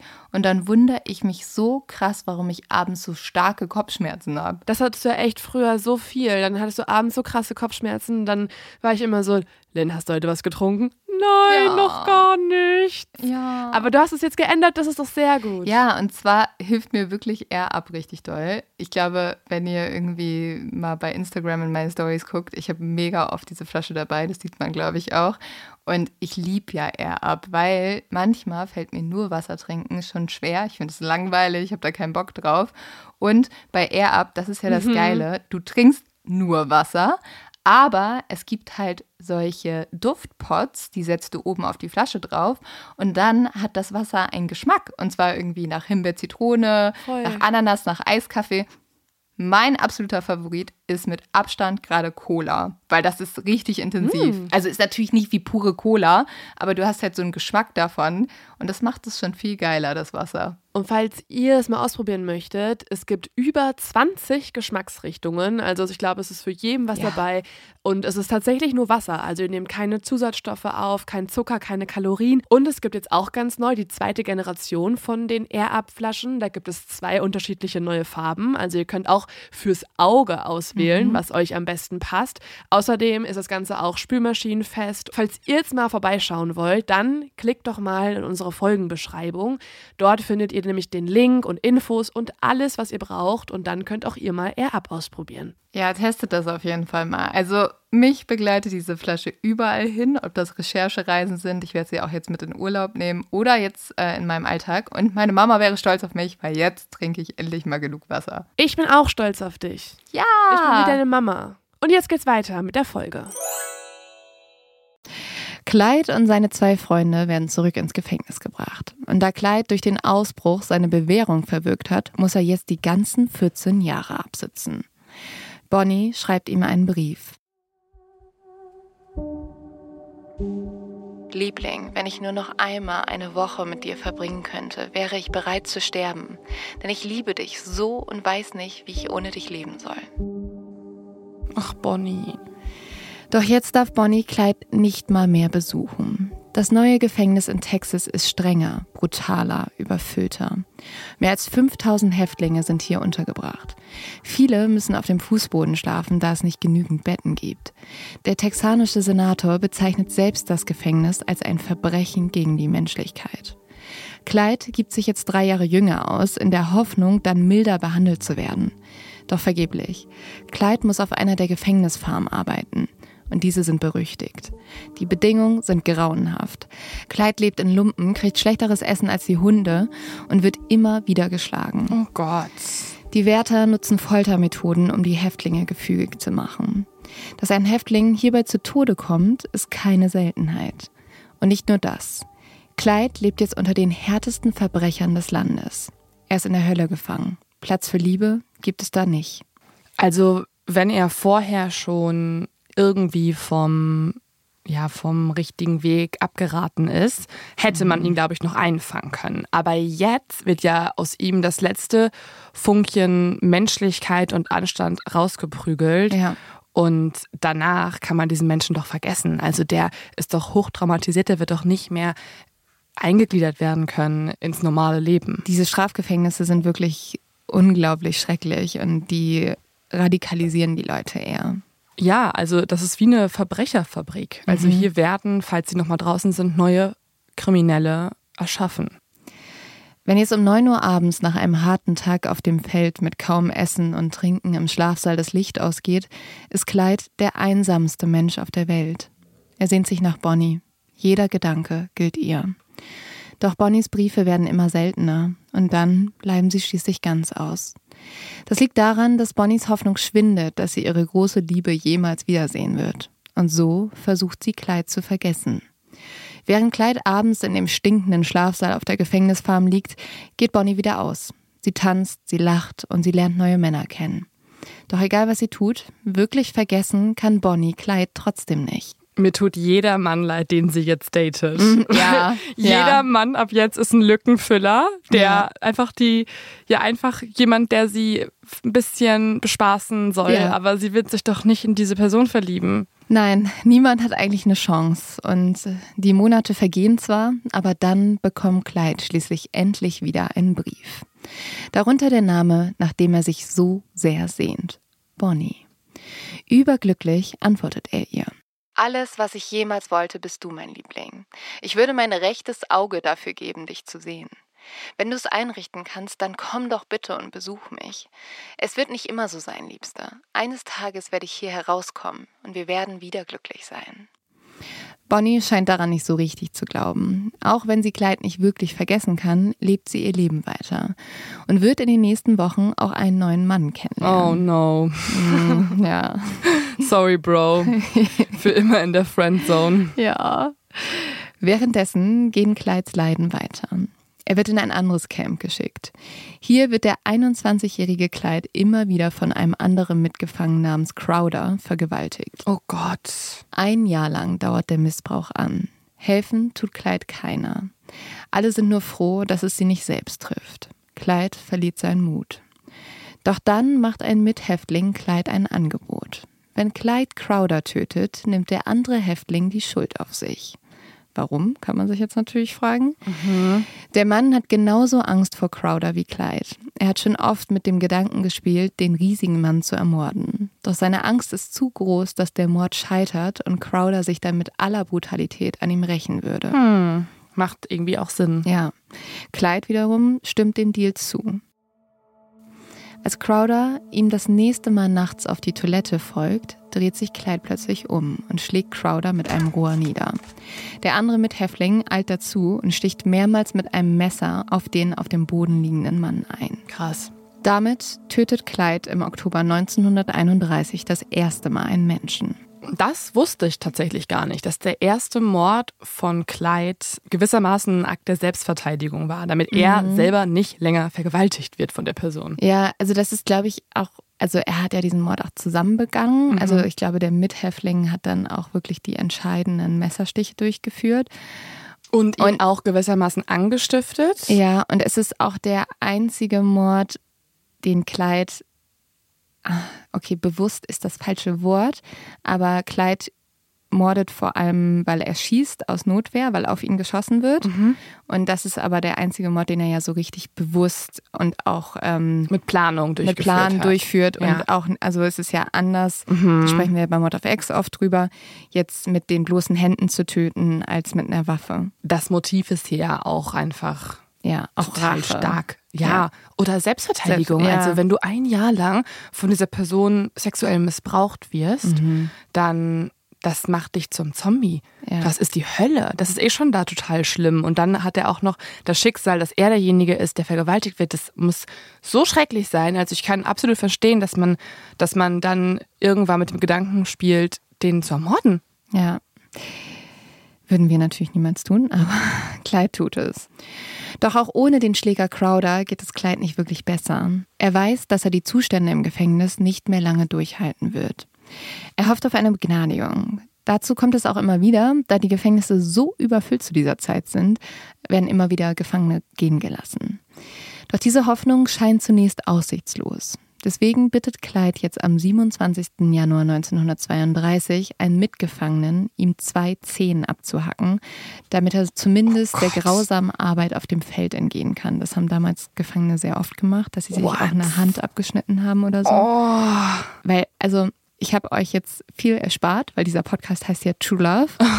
Aber was dort auf den Feldern passiert, das Ja. ist nochmal eine ganz andere Art der Grausamkeit. Vielleicht machen wir dann noch mal irgendwann eine Folge bei Ja. True, bei Mord of X, eine True Crime Folge Ja. Mhm. über die Sachen, die du jetzt ausgelassen hast. Aber also wenn man sich schon selber Körperteile abhacken lassen möchte, Ja. dann muss es die Hölle sein, weil allein das schmerzt ja schon total. Ja. Und er wird wahrscheinlich jetzt auch nicht die beste medizinische Versorgung im Gefängnis haben. Durch diese Verletzung verliert Clyde sein Gleichgewicht und wird auch nie wieder richtig laufen können. Das Schlimme, Krass. das alles war umsonst. Fünf Tage, nachdem sich Clyde selbst verletzt hat, wird er begnadigt. Oh, aber deswegen nicht? Nein, nicht deswegen. Seine Mutter hat sich immer für Clyde eingesetzt und ähm, ja, tatsächlich fünf Tage später wird der Begnadigungsversuch durchgelassen. Zwei Jahre sind jetzt vergangen. Sie haben Spuren bei Clyde zurückgelassen und sie haben ihn wütend gemacht. Wütend auf die Institution, die Justiz und auf die ganze Welt. Auf Krücken humpelt Clyde die Stufen zu Bonnies Haus hoch. Bonnie weiß noch nichts davon, dass ihre große Liebe wieder auf freien Fuß ist. Minus 210. Minus 13. Aber auf freiem Fuß. Aber auf freien Fuß. Bonnie sitzt mit ihrem neuen Freund im Wohnzimmer. Doch dann steht da auf einmal Kleid in der Tür. Bonnie springt auf. Sie guckt kurz. Oh nein! Ja, ja, ja, halt dich fest. ich wusste Ja, es. halt dich fest. Bonnie springt jetzt auf. Dann guckt sie kurz zu ihrem neuen Freund, Ah, dreht sich um und wirft sich Kleid in die Arme. Also der Oh Arme. Gott. Und sie küsst ihn vor ihrem neuen Freund. Oh nein, in der heutigen Welt würdest du ihn auch noch bitten, schnell eine Instagram-Story zu machen. So, oh, er ist wieder zurück, kannst du ein Foto von uns schießen? Ja. Dem neuen Freund bleibt jetzt nichts anderes übrig, als aufzustehen und zu gehen. Oh, der Arme. Der Arme. Aber hey, es ist besser für dich. Glaub Ja, mir. ich glaub auch. Ähm, du, du wolltest nicht die Nummer zwei sein, dein Leben lang. Nein. Bonnie und Clyde haben jetzt wieder zueinander gefunden. Ohne viele Worte steht fest, dass die beiden ab jetzt unzertrennlich sind. Für immer. Langsam gewinnt Clyde wieder an Kraft. Bonnie hilft ihm wieder laufen zu lernen, doch er braucht weiterhin die Krücke als Stütze. Clyde bestellt sich einen Anzug aus Seide. Nach Jahren und Schmutz des Gefängnisses kann er sich gar nicht elegant genug kleiden. Als der Anzug ankommt, streicht er mit den Fingern über den weichen Stoff. Für ihn steht dieser für alles, was er sich immer gewünscht hat. Freiheit und Selbstbestimmung. Um seine Eltern zu unterstützen, will Clyde in deren Autowerkstatt einsteigen. Doch das Geld ist knapp und die Werkstatt muss ausgebaut werden. Deshalb sucht sich Clyde einen Job.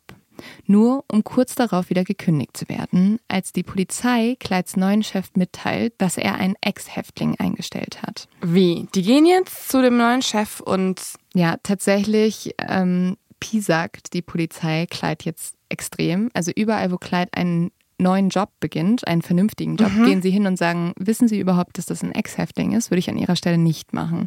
Boah. Tatsächlich hat jemand vom FBI später mal gesagt, vielleicht, wenn die Polizei das nicht gemacht hätte, hätte es die Verbrechen von Bonnie und Clyde nie gegeben. Ja, also das Ja. Hat ihm ja nur noch eine einzige Wahl gelassen. Wenn er dort wohnen bleibt, muss er sich irgendwie anderes Geld beschaffen oder er zieht halt weg. Ja. Also man kann ja nicht mehr in der Stadt dann arbeiten, wenn die Polizei als Mobber gefühlt Mhm. überall hingeht und sagt, dieser Mann, den würde ich nicht einstellen. Ja, Clyde hat jetzt genug. Er hasst die Behörden, er hasst die Polizei und er hasst das System.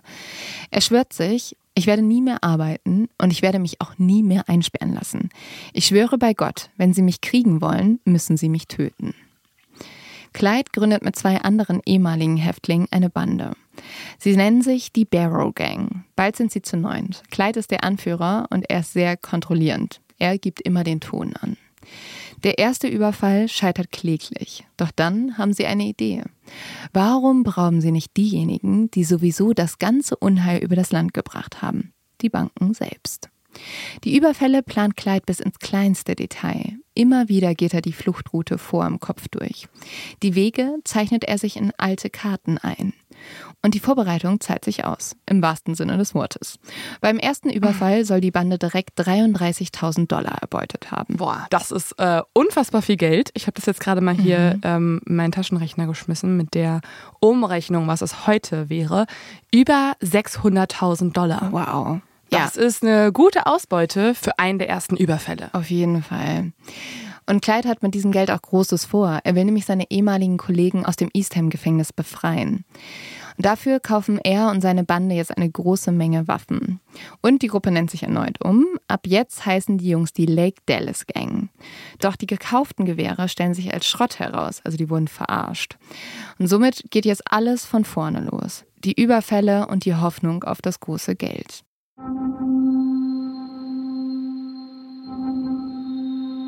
Doch als die Männer ein Juwelier überfallen, eskaliert die Situation. Der Besitzer zieht eine Waffe. Einer von Clydes Männern schießt. Der Mann stirbt. Jetzt wird die Lake Dallas Gang wegen Mord gesucht. Okay, also jetzt der erste Mord, den man Clyde und seinen Leuten wirklich anheftet. Ja, Freiheit. und es ist natürlich was ganz anderes, wegen Überfällen gesucht zu werden oder wegen Mord. Klar. Bisher war es immer so, dass Bonnie zu Hause auf Clyde gewartet hat. Das soll sich jetzt aber ändern. Denn Clyde braucht jemanden, der seinen Freunden im Gefängnis vom geplanten Ausbruch berichtet. Und so gibt sich Bonnie als Cousine des Häftlings aus, der damals für Clyde den Mord des Vergewaltigers auf sich genommen hat. Ohne Probleme schafft es Bonnie, an den Wärtern mit ihrem Charme vorbeizukommen und kann so die Häftlinge einweihen. Das ist Bonnies Einstieg in die Lake Dallas Gang. Ihrer Mutter sagt sie, dass sie einen Job als Kosmetikvertreterin angenommen hat. Mhm. Wie weit entfernt möchte man seine Jobbezeichnung Ja. von der wahren Jobbezeichnung abändern? In Wirklichkeit Ich klaut, schminke Leute. ich schminke Leute. Nee, sie klaut eher Autos. Mit qualmenden Reifen fahren sie und Clyde der Polizei immer wieder davon. Das liegt vor allem daran, dass Bonnie und Clyde den Beamten sowohl was die Waffen wie auch die Autos angeht, klar überlegen sind. Die Sparreformen zwingen die Beamten mit veralteten Modellen zu arbeiten, was immer wieder zu Problemen führt. Doch nicht immer ist es für Bonnie und Clyde so einfach. Als sie mit ihrem Bandenkollegen Fultz einen Waffenladen ausrauben wollen, werden sie auf einmal von der Polizei verfolgt. Erst können sie die Männer abhängen, doch dann bleibt ihr Wagen im Schlamm stecken. Nachdem sie ein paar Meter zu Fuß zurückgelegt haben, zwingen sie einen Bauer mit vorgehaltener Waffe, ihm sein Auto zu geben. Aber es gibt nur ein Problem. Der Mann hat gar kein Auto. Und so schwingen sich Bonnie und Clyde auf den Rücken eines Esels und reiten den Sonnenuntergang.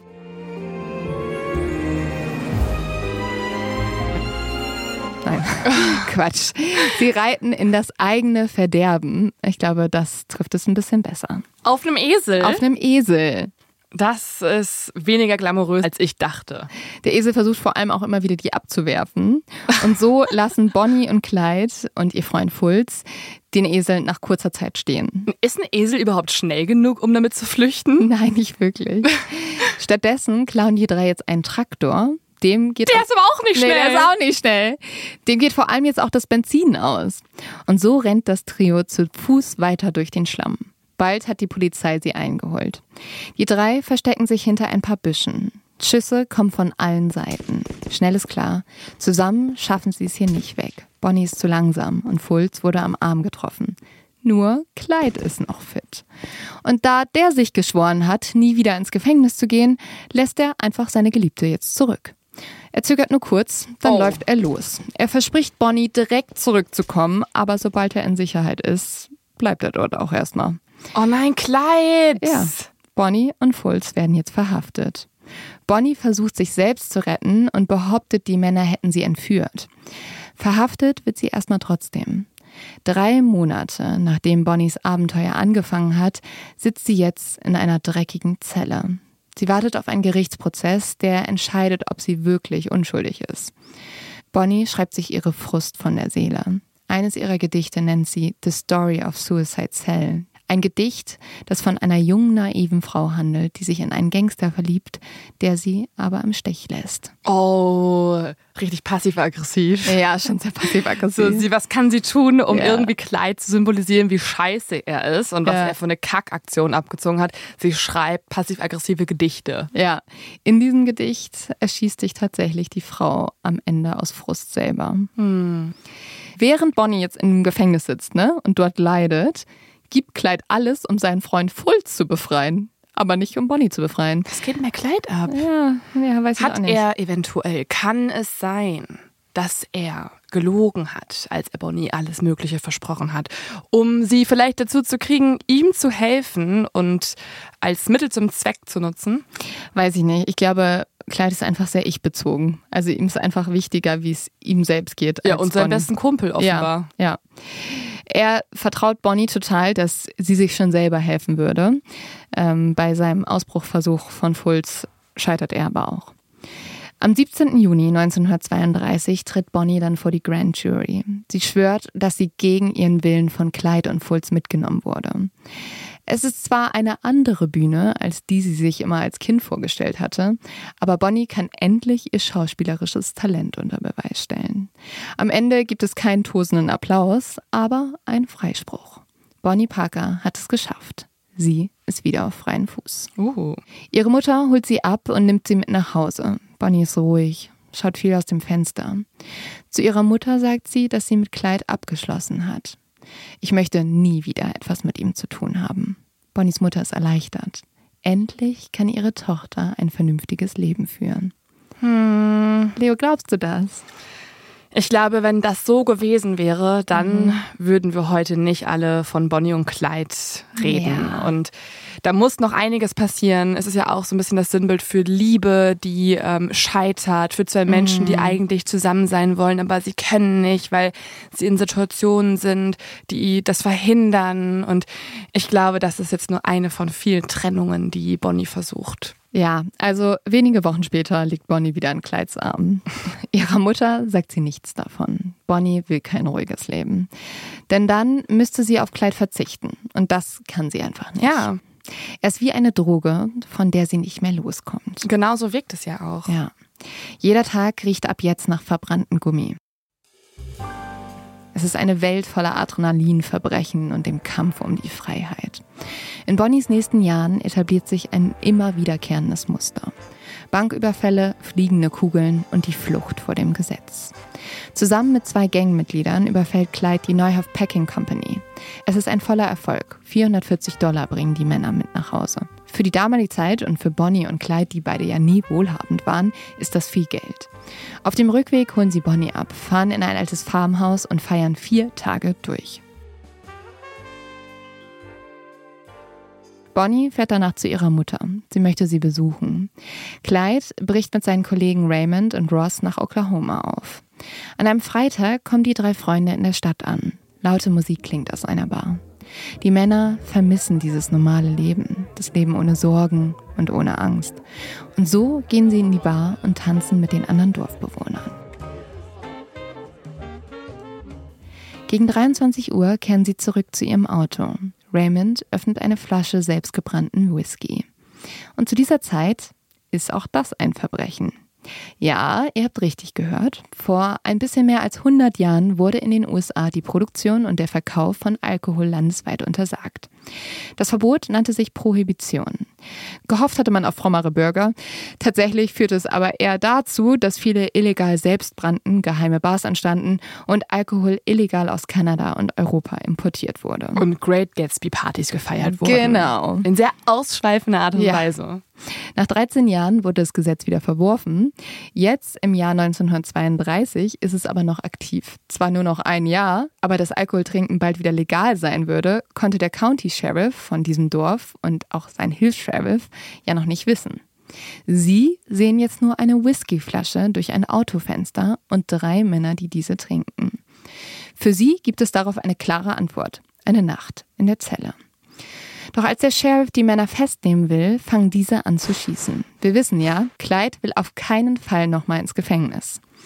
Der Sheriff geht zu Boden. Er überlebt die Schüsse, aber sein Hilfs-Sheriff, der die Verfolgung der Männer aufnimmt, wird tödlich getroffen. Und das wegen so einem banalen Verbrechen wie Whisky trinken. Ja. Ja, der 31-jährige Eugene Moore hat gerade erst den Job beim Sheriff angenommen, nachdem er seinen alten infolge der großen Depression verloren hatte. Er hat drei kleine Kinder, die jetzt ohne einen Vater aufwachsen müssen. Oh Gott. Diese Situation zeigt, Clyde und seine Kollegen sind immer noch blutige Anfänger. Wenn sie in Panik geraten, schießen sie und dann gibt es Tote.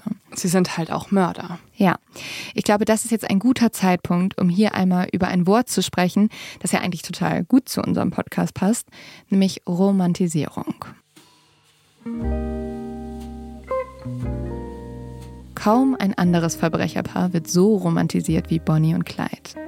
Das liegt natürlich an den Bildern der beiden, auf welchen sie uns sympathisch, cool und sogar heldenhaft erscheinen. Und an ihrer Geschichte. Diese gleicht Robin Hood, Romeo und Julia und auch David gegen Goliath. Zwei Liebende trotzen der Justiz, stemmen sich gegen die triste wirtschaftliche Lage und unterstützen mit dem Geld, das die großen Banken gestohlen haben, ihre Familie und Freunde.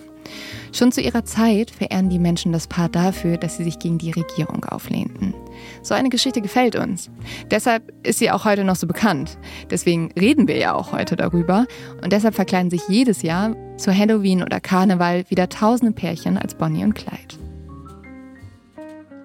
Eine Sache dürfen wir hier aber nicht vergessen. Bonnie und Clyde waren Verbrecher und sie waren Mörder. Insgesamt sollen sie bis zu 14 Menschen getötet haben, neun Polizisten und auch mehrere Zivilisten. Und das, obwohl Clyde bei seinen Überfällen nie viel Gewalt angewendet hat. Er hat niemals auf einen Unbewaffneten geschossen. Statt zu töten, hat er oft Geiseln genommen, die er dann wieder gehen ließ. Die Opfer gaben außerdem an, dass Clyde sehr höflich war. So soll er sich wie folgt angekündigt haben. Ladies und Gentlemen, das ist ein Überfall. In einer Bank soll Clyde sogar zu einem der Mitarbeiter gegangen sein, ihm einen Scheck übergeben haben und gesagt haben, wir rauben Banken aus, keine Mitarbeiter. Clydes Schwester erzählt, dass Clyde ihr gesagt habe, dass er das Töten hasse. Doch wenn er sich bedroht fühlte, schoss er trotzdem. Und dann gab es Opfer. Oh, das ist so schwierig, ne? Also ich kann ja. Auch verstehen, dass wenn man das alles im Gefängnis erlebt hat, dass man dann irgendwie wahrscheinlich sogar eine posttraumatische Belastungsstörung entwickelt und dass auch allein das Bild eines Polizisten und die Anwesenheit eines Polizisten Panik in einem Ja. aufstehen lässt. Also ich glaube, dass ich, ich kann mir vorstellen, dass Clyde hier absolut irrational war Ja. und dass er nicht mehr rational denken konnte, wenn ein Polizist vor ihm stand. Ja, natürlich Aber entschuldigt das keinen Mord. Genau, Ja. genau. Natürlich ist das aber absolut keine Rechtfertigung dafür, dass er Polizisten, die ihre Arbeit machen, Ja. klar, es gibt dieses dumme Gesetz, dass man Whisky halt nicht trinken darf und das ist ein absolut lächerlicher Grund, um eine Person zu erschießen, aber das ist ein Familienvater gewesen. Also Ja. das entschuldigt natürlich nicht, dass er 14 Menschen oder die Gang 14 Menschen tötet. Bonnie selbst hat übrigens keinen dieser Menschen erschossen, also sie soll auch nie geschossen haben, aber auf der Flucht soll sie im Nachladen verdammt gut gewesen sein. Okay, ja. Dann hat sie einfach trotzdem mitgemacht. Ja, also sie war bestimmt nicht nur das dumme, naive Mädchen, für das die Bevölkerung sie gehalten hat. Stattdessen hat sie Kleid den Rücken freigehalten, saß mit laufendem Motor im Auto und startete dieses, als die Jungs aus der Bank kamen. Ja, sie hat einfach die Aufgaben gemacht, die sie besser konnte. Ja. Aber wenn sie gut im Schießen gewesen wäre, hätte sie wahrscheinlich auch geschossen. Ja, weiß man nicht. Also es gibt tatsächlich eine Situation, wo Bonnie geschossen haben soll. Da waren die auf der Flucht und da war so ein Mann, der die verfolgt hat und dann hat Clyde gesagt, schieß. Und sie soll so weit daneben getroffen haben, dass man immer gesagt hat, sie hat mit Absicht daneben ah. geschossen. Hm. Und sie soll auch sehr, also dass die so oft Geiseln genommen haben und diese Geiseln haben die halt gehen gelassen, mhm. also die haben die mitgenommen und haben die dann irgendwo im Nirgendwo rausgelassen. Teilweise haben die sie sogar nach Hause gefahren und das ähm, kostenloses Taxi. Ja. Und das war anscheinend etwas, das Bonnie wollte. Ja, es passt ja auch zu der Bonnie von früher, ja. die mit 19 Jahren auf ihren Lohn verzichtet hat, um ja. Leuten das Mittagessen servieren zu können. Nachdem Clyde und Raymond den Hilfs-Sheriff jetzt getötet haben, werden sie für den Mord gesucht. Sie fliehen. Bonnie kommt natürlich mit. Ihre Mutter bleibt verzweifelt zurück. Nur zweimal wird sie in den nächsten Jahren ihre Tochter sehen. Bei einem späteren Treffen sagt Bonnie zu ihr, nicht im Traum hätte ich daran gedacht, auf was ich mich da einlasse. Glaub mir mal. Ich wollte nur eine Weile mit ihm zusammen sein, nur ein paar Monate. Dann wollte ich zurück nach Hause kommen und ihn vergessen. Bevor ich ans Heimkommen denken konnte, war der Rückweg versperrt und wir beide standen auf der Fahndungsliste. Ich hab's einfach zu spät begriffen. Bonnies Mutter ist sich jedoch sicher. Ihre Tochter hat nie darüber nachgedacht, zurückzukommen. Sie liebte Clyde ohne Sinn und ohne Verstand. Sie will für immer bei ihm bleiben. Bonnie gehört zu Clyde und Clyde gehört zu Bonnie. Wie Popcorn zu Kino, die Sonne zum Sommer, der Topf zum Deckel und Lynn zu Leo. Oh. ja. oh. Direkt noch was Süßes reingeschmuggelt. Ja, noch so ein kleines Kompliment damit reingefügt. Andererseits vergleichst du uns gerade mit Bonnie und Clyde. Und Bonnie und Clyde sind eine toxische Beziehung, die tödlich endet. Ja, aber die Sonne und der Sommer ja nicht. Ja gut, dann nehme ich die. Ich nehme ja. Topf und Deckel. Topf und das. Deckel, okay. Wir machen eine kurze Werbeunterbrechung und reden über unseren Werbepartner. Und das ist Simon Mobile. Und ich glaube, ihr könnt euch vorstellen, wenn man Recherchen wie die unserigen macht, dann macht man die überall. Also ich recherchiere im Bus, ich recherchiere, wenn ich irgendwie zum Sport laufe, ich recherchiere zu Hause, aber ich recherchiere auch manchmal an Orten, wo ganz schlechtes Internet ist. Und deswegen bin ich total froh, dass ich Simon Mobile habe, weil mit Simon Mobile hast du den perfekten Mobilfunkvertrag und du hast viel Datenvolumen zum günstigen Preis. Und viel Datenvolumen, das brauche ich. Und viel Datenvolumen, also Leute, bitte lasst es euch jetzt auf der Zunge zergehen, denn wie viel Gigabyte ihr mit Simon Mobile bekommt, das konnte ich erst nicht glauben, als ich es gelesen habe. Nee. Ihr bekommt nämlich, wenn ihr jetzt ein, also ich bin fast schon sauer auf alle anderen Verträge, die Leute ja. jemals abgeschlossen haben, weil Ey, das kannst du ja gar nicht vergleichen. Wenn ihr nämlich jetzt einen Vertrag bei Simmer Mobile abschließt, dann bekommt ihr zunächst einmal 100 Gigabyte Datenvolumen für die ersten zwölf Monate komplett geschenkt. Einfach so. Einfach so. Boah, dann könnt ihr euch halt Simon Mobile holen. Normalerweise mit 12, 17 oder 27 Gigabyte Datenvolumen ab 8,99 Euro im Monat. Das könnt ihr aber auch jederzeit monatlich flexibel wechseln, je nachdem, wie ihr es wollt. Und wir haben auch noch einen Code für euch. Mit dem mhm. bekommt ihr einfach für die ersten zwölf Monate monatlich nochmal 2 Gigabyte einfach so geschenkt obendrauf. Ja, und jetzt gut zuhören. Der Code ist nämlich LOVE2. LOVE, L-O-V-E 2 und damit 2 GB on top. Das Angebot ist nur bis zum 13.05.2024 gültig. Also schnell sein. Genau, nicht mehr so lange, seid ein bisschen schnell. Und falls ihr noch Fragen habt, dann guckt doch einfach mal in unsere Folgenbeschreibung. Äh, da haben wir euch nochmal den Link äh, auch äh, notiert. Der ist simon.link slash truelove. Alles nochmal in den Show Notes. Und jetzt geht's weiter.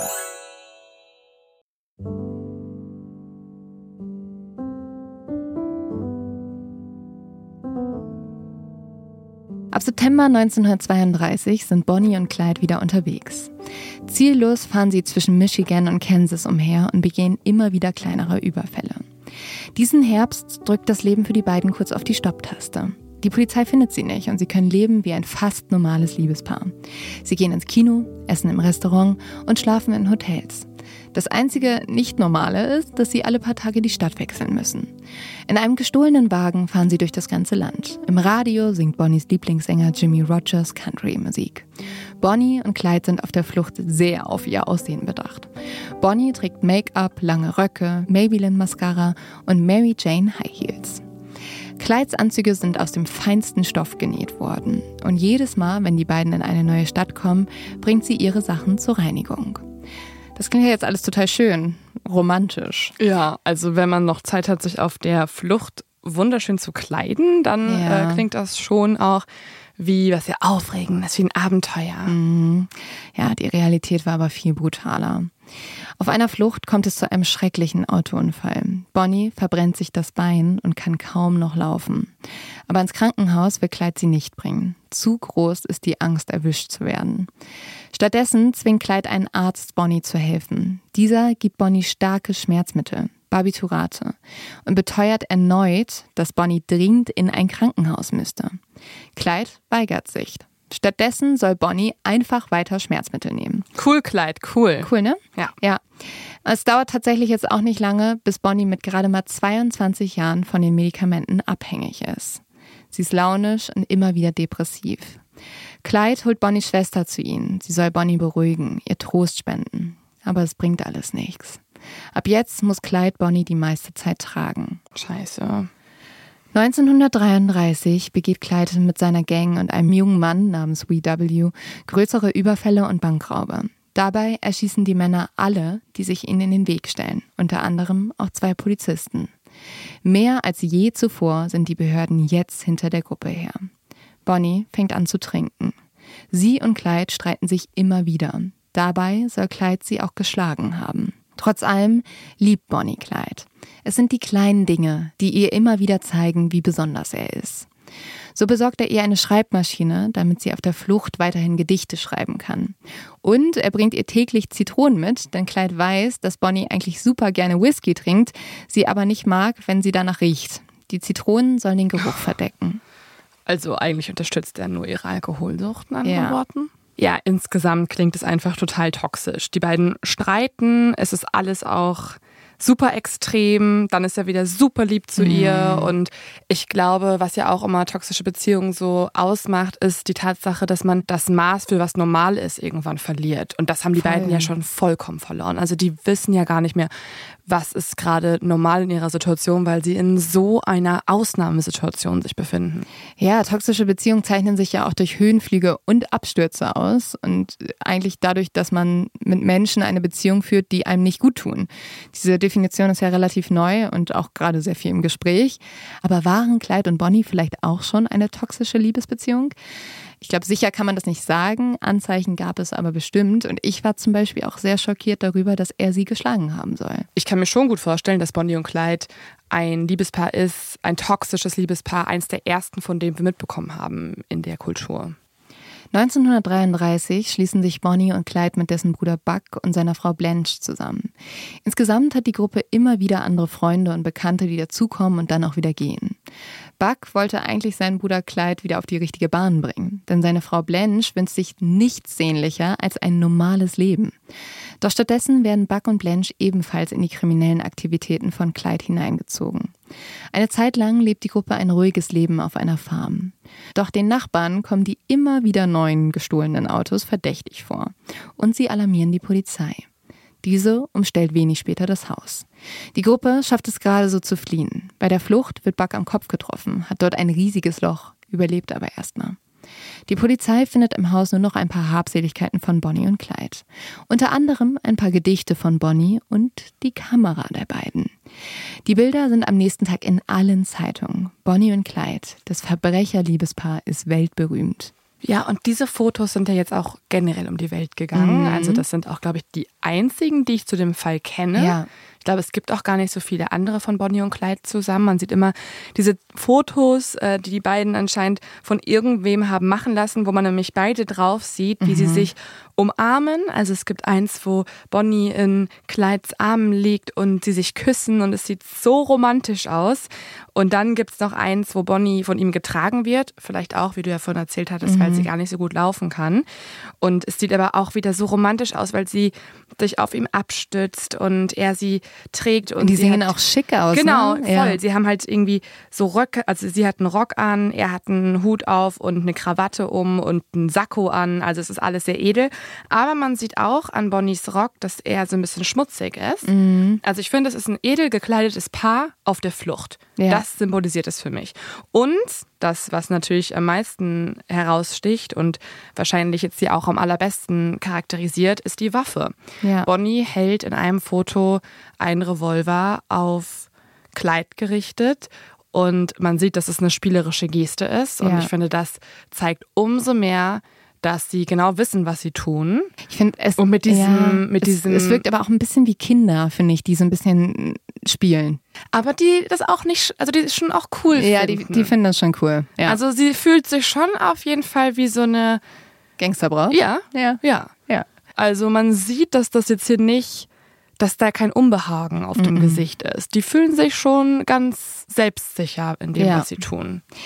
Bonnie hat jetzt auch endlich, was sie immer wollte. Ganz Amerika kennt ihr Gesicht. Zwar von den Suchplakaten, aber wen juckt das schon? Angeblich begehen Bonnie und Clyde jetzt gleich mehrere Überfälle am Tag in allen Teilen des Landes. So viele Leute meinen ab jetzt das Paar gesehen zu haben. Ja, okay. Deswegen weiß man auch nicht so ganz genau, was Bonnie und Clyde wirklich alles für Verbrechen begangen haben, weil irgendwann einfach Leute die ganze Zeit gesagt haben, ja, das waren Bonnie und Clyde. Doch der Ruhm fordert Opfer. Wenige Wochen später, auf der Flucht vor der Polizei, stirbt Clydes Bruder Buck im Kugelhagel. Seine Frau wird verhaftet. Clydes Mutter beschließt vorerst noch keinen Grabstein für Buck zu kaufen. Sie ist sich sicher, dass Clyde ihm bald folgen wird und oh sie hat nur Geld Gott. für einen. Ja. Oh mein Gott. Das musst du dir mal vorstellen. Ich finde es ja eh schon total traurig, dass die Mutter nicht nur einen Sohn in diese kriminelle Welt verloren ja. hat, sondern Clyde auch noch seinen Bruder Buck damit reinzieht. Ja. Bonnie und Clyde sind ab jetzt wieder auf der Flucht. Zu zweit begehen sie Überfälle und versuchen sich über Wasser zu halten. Ihre Gesichter zieren mittlerweile jedes Fahndungsplakat. Nachts müssen sie auf heruntergekommenen Bauernhöfen schlafen. Wenn sie etwas extra Geld haben, übergeben sie es den hungrigen Bauern. Doch so edel, wie sie immer sein wollten, sind Bonnie und Clyde irgendwann nicht mehr. Als das Geld knapp wird, rauben sie auch kleine Läden aus. Stehlen von den Arbeitern. Und das ist so gar nicht mehr Robin Hood-like. Mhm. Bonnie hasst dieses Leben. Überall ist es dreckig. In den Gebüschen lauern Schlangen. Und ihre Mutter hat sie seit Wochen nicht mehr gesehen. Vorbei sind die guten Zeiten. Doch egal wie schlecht es ihnen geht, den Freunden im Gefängnis geht es noch schlechter. Im Januar 1934 macht Clyde endlich sein Versprechen wahr. Sie stürmen die Eastham State Prison Farm, das Gefängnis, in dem Clyde so lange selbst gelitten hat. Sie können ihren Freund Raymond und drei weitere Männer befreien. Zwei Männer werden bei dem Überfall erschossen. Boah. Mittlerweile ist das FBI dem Verbrecherpaar eng auf den Fersen. Sie protokollieren jeden Anruf und jedes Telegramm. Der damalige FBI-Direktor ist J. Edgar Hoover und der braucht dringend ein paar große Erfolge, um das Image des FBIs aufzupolieren. Jetzt brauchen sie noch einen Erfolg. Und dafür ist das Verbrecherpärchen Bonnie und Clyde perfekt. Tatsächlich gibt sich das FBI jetzt große Mühe, Bonnie und Clyde noch gefährlicher aussehen zu lassen. Denn desto schlimmer die Verbrecher, desto größer ist ihr Erfolg. Und eins ist auch klar, ein Gerichtsverfahren könnte zu einem Aufstand in der Bevölkerung führen. Bonnie und Clyde werden gesucht, aber lieber tot als lebendig. Hoover erklärt Bonnie und Clyde zu den Staatsfeinden Nummer eins. Er gründet ein Sonderkommando und setzt den Texas Ranger Frank Hammer auf Bonnie und Clyde an. Dieser hat bereits 50 Leute bzw. Verbrecher getötet und wird auch als ein geführter Bluthund bezeichnet. Bonnie und Clyde sind inzwischen viel in Louisiana und Texas unterwegs und treffen regelmäßig ihre Freunde und Familien. Doch das Paar wird unvorsichtig. Nach einem weiteren Mord an einem Polizisten kippt die Stimmung in der Bevölkerung. Es wird behauptet, Bonnie habe den Mann hinterhältig erschossen. Die Zeitungen greifen die Gerüchte auf und die Menschen beginnen das Verbrecherpaar das erste Mal zu hassen. Komisch auch, dass, es, dass der Hass zunimmt, nachdem man sagt, dass Bonnie auch nun jemanden ermordet hat. Ja, und es wirkte auch ein bisschen wie eine Schmutzkampagne. Also man hat dann so gesagt, ja, Bonnie hat dem Mann aus nächster Nähe ins Gesicht geschossen, obwohl mhm. der noch gelebt hat. Das stimmte alles nicht. Aber es zeigt auch, dass Menschen umso erboster ja, und, und auf Frauen genau ja. sind, wenn ja. das, wenn sie das gemacht hat. Clyde hat ja schon total viele erschossen oder seine Gang, aber jetzt ist Bonnie, die so schöne, warmherzige mhm. ähm, 20-jährige Bonnie oder wahrscheinlich ist sie mittlerweile auch ein bisschen älter, ähm, die plötzlich die Mörderin und das macht jetzt Leute sauer. Ja. Weil eine Frau soll ja nicht morden. Nein. Doch, Bonnie, du kannst auch morden. Feminismus für alle. Gleichberechtigung. Wenn Kleid schießen darf, darfst auch du. Ja, na. Clydes Familie versucht Bonnie und Clyde zu überreden, jetzt nach Mexiko zu fliehen, weil die merken, dass es brenzlig wird. Clyde will das aber nicht. Er bietet Bonnie aber mehrmals an, auszusteigen. Er glaubt, sie allein würde verschont werden. Aber Bonnie will nicht. Stattdessen übergibt sie ihrer Mutter bei einem Besuch ein Gedicht. Es trägt die Überschrift Die Geschichte von Bonnie und Clyde. Oh nein, das willst du als Mutter aber auch nicht bekommen. Und ich lese euch das jetzt einmal vor.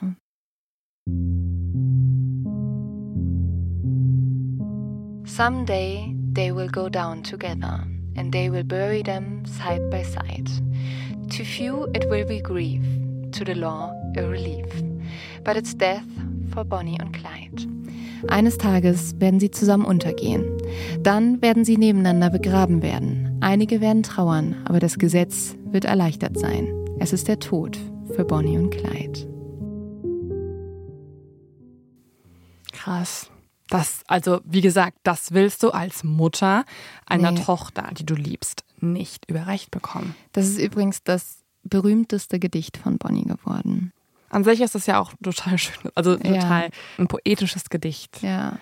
Aber das ist auch irgendwie super traurig, weil sie ja schon damit sagt, dass sie nicht denkt, dass sie eigentlich noch lange leben wird, wenn man das so ein bisschen deutet. Außer sie sind für immer auf der Flucht. Bonnie weiß tatsächlich zu diesem Zeitpunkt, dass der Tod ihr auf den Fersen ist. Doch wie nah er ist, das weiß sie nicht.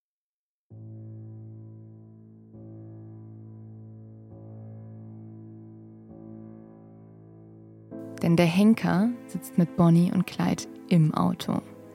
Er heißt Henry und er war von Bonnie und Clyde aus dem Gefängnis befreit worden. Jetzt ist er eigentlich ein Mitglied ihrer Gang. Doch sein Vater hat einen Deal mit der Polizei gemacht. Sein Sohn bekommt eine Strafmilderung, wenn er die beiden ausliefert. Oh, krass. Und sie haben ihn auch noch aus dem Gefängnis befreit. Ja, und nicht nur das, Bonnie und Clyde kennen Henrys Familie total gut. Die ersten Wochen im Mai 1934 verbringen sie hauptsächlich mit Henrys Familie. Boah. Es sind total schöne Tage. Sie picknicken im Park und essen gemeinsam Abend und reden den ganzen Abend lang.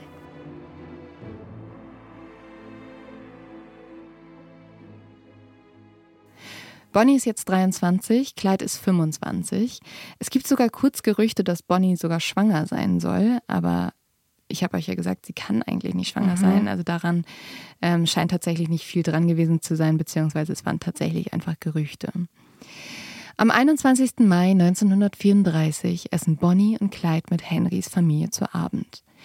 In einem unentdeckten Moment flüstert Henry seinem Vater zu, dass er sich morgen von Bonnie und Clyde absetzen würde und dass die beiden dann auf der Suche nach ihm zur Farm zurückkommen würden. Diesen Moment solle das FBI nutzen. Und tatsächlich, am nächsten Tag verschwindet Henry in einem unentdeckten Moment. Am 23. Mai positionieren sich sechs Polizisten um 2 Uhr morgens hinter einem Gebüsch auf der Straße zur Farm von Henrys Eltern. Einer der Polizisten heißt Ted Hinton und ist früher mal Postangestellter gewesen. Oh, dem Bonnie damals im Café noch sein Standardessen, was er jeden Tag dort gegessen hat, gebracht hat. Jetzt wird Ted Hinton gleich auf die Frau schießen, in die er sich einst verliebt hat. Tragisch, oder? ja. Henrys Vater versperrt jetzt mit einem Wagen den Weg. Er soll so tun, als hätte er eine Autopanne gehabt. Langsam werden die Polizisten nervös. Wo bleiben Bonnie und Clyde? Doch dann taucht gegen 9.15 Uhr ein Wagen in der Ferne auf. Er fährt viel zu schnell. Einer der Polizisten schaut durch ein Fernglas. Und tatsächlich, es sind Bonnie und Clyde.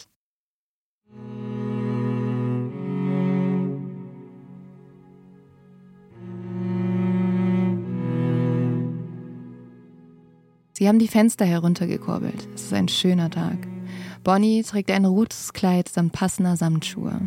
In ihrem Schoß liegt ein Hut. Darunter hat sie eine Waffe versteckt. In ihrer Hand hält Bonnie ein halb aufgegessenes Sandwich. Clyde trägt einen dunkelblauen Seidenanzug und eine Krawatte. Ein Seidenanzug. Hat er ja immer getragen. Auf der Ablage des Autos liegt seine Sonnenbrille. Wie immer, wenn Clyde sich sicher fühlt, hat er die Schuhe ausgezogen und fährt nur in Socken. Als sie Henrys Vater am Straßenrand sehen, stoppen sie den Wagen. Jetzt müsste der Sheriff Bonnie und Clyde eigentlich die Option geben, sich zu ergeben. Doch einer der Polizisten schießt stattdessen. Später wird er sagen, er habe gesehen, wie Clyde selbst zu seiner Waffe gegriffen habe. Über 150 Kugeln werden in den nächsten 15 Sekunden von den Polizisten abgefeuert. Was? Clyde stirbt sofort. Wenig später wird auch Bonnie getroffen. Ted Hinton ist der Erste, der die Tür des Autos öffnet. Das Bild wird er nie vergessen. Vor ihm liegt die zierliche, wunderschöne Bonnie. Ihr Haar ist sorgfältig gekämmt und Ted kann ihr Parfüm noch riechen. Langsam wird es von dem süßlichen Geruch von Blut übertönt. Es ist der Tod von Bonnie und Clyde. Das FBI wird in ihren Akten vermerken, sie starben, wie sie gelebt haben, in einem Kugelhagel. Zu Bonnies und Clydes Beerdigung kommen Tausende an Menschen. Doch sie müssen zu unterschiedlichen Orten pilgern. Bonnies Mutter hat ihrer Tochter den letzten Wunsch nicht erfüllt. Sie hat sich geweigert, das Paar zusammen zu begraben. Begründen tut sie das wie folgt. Im Leben hat Bonnie Clyde gehört, aber er soll sie nicht mehr im Tod besitzen.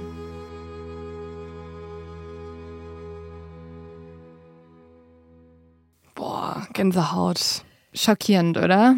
Hm. Oh, ich, dieser Fall hat so viele Aspekte, die ich nicht erwartet habe. Nee, also das alles wusste ich nicht.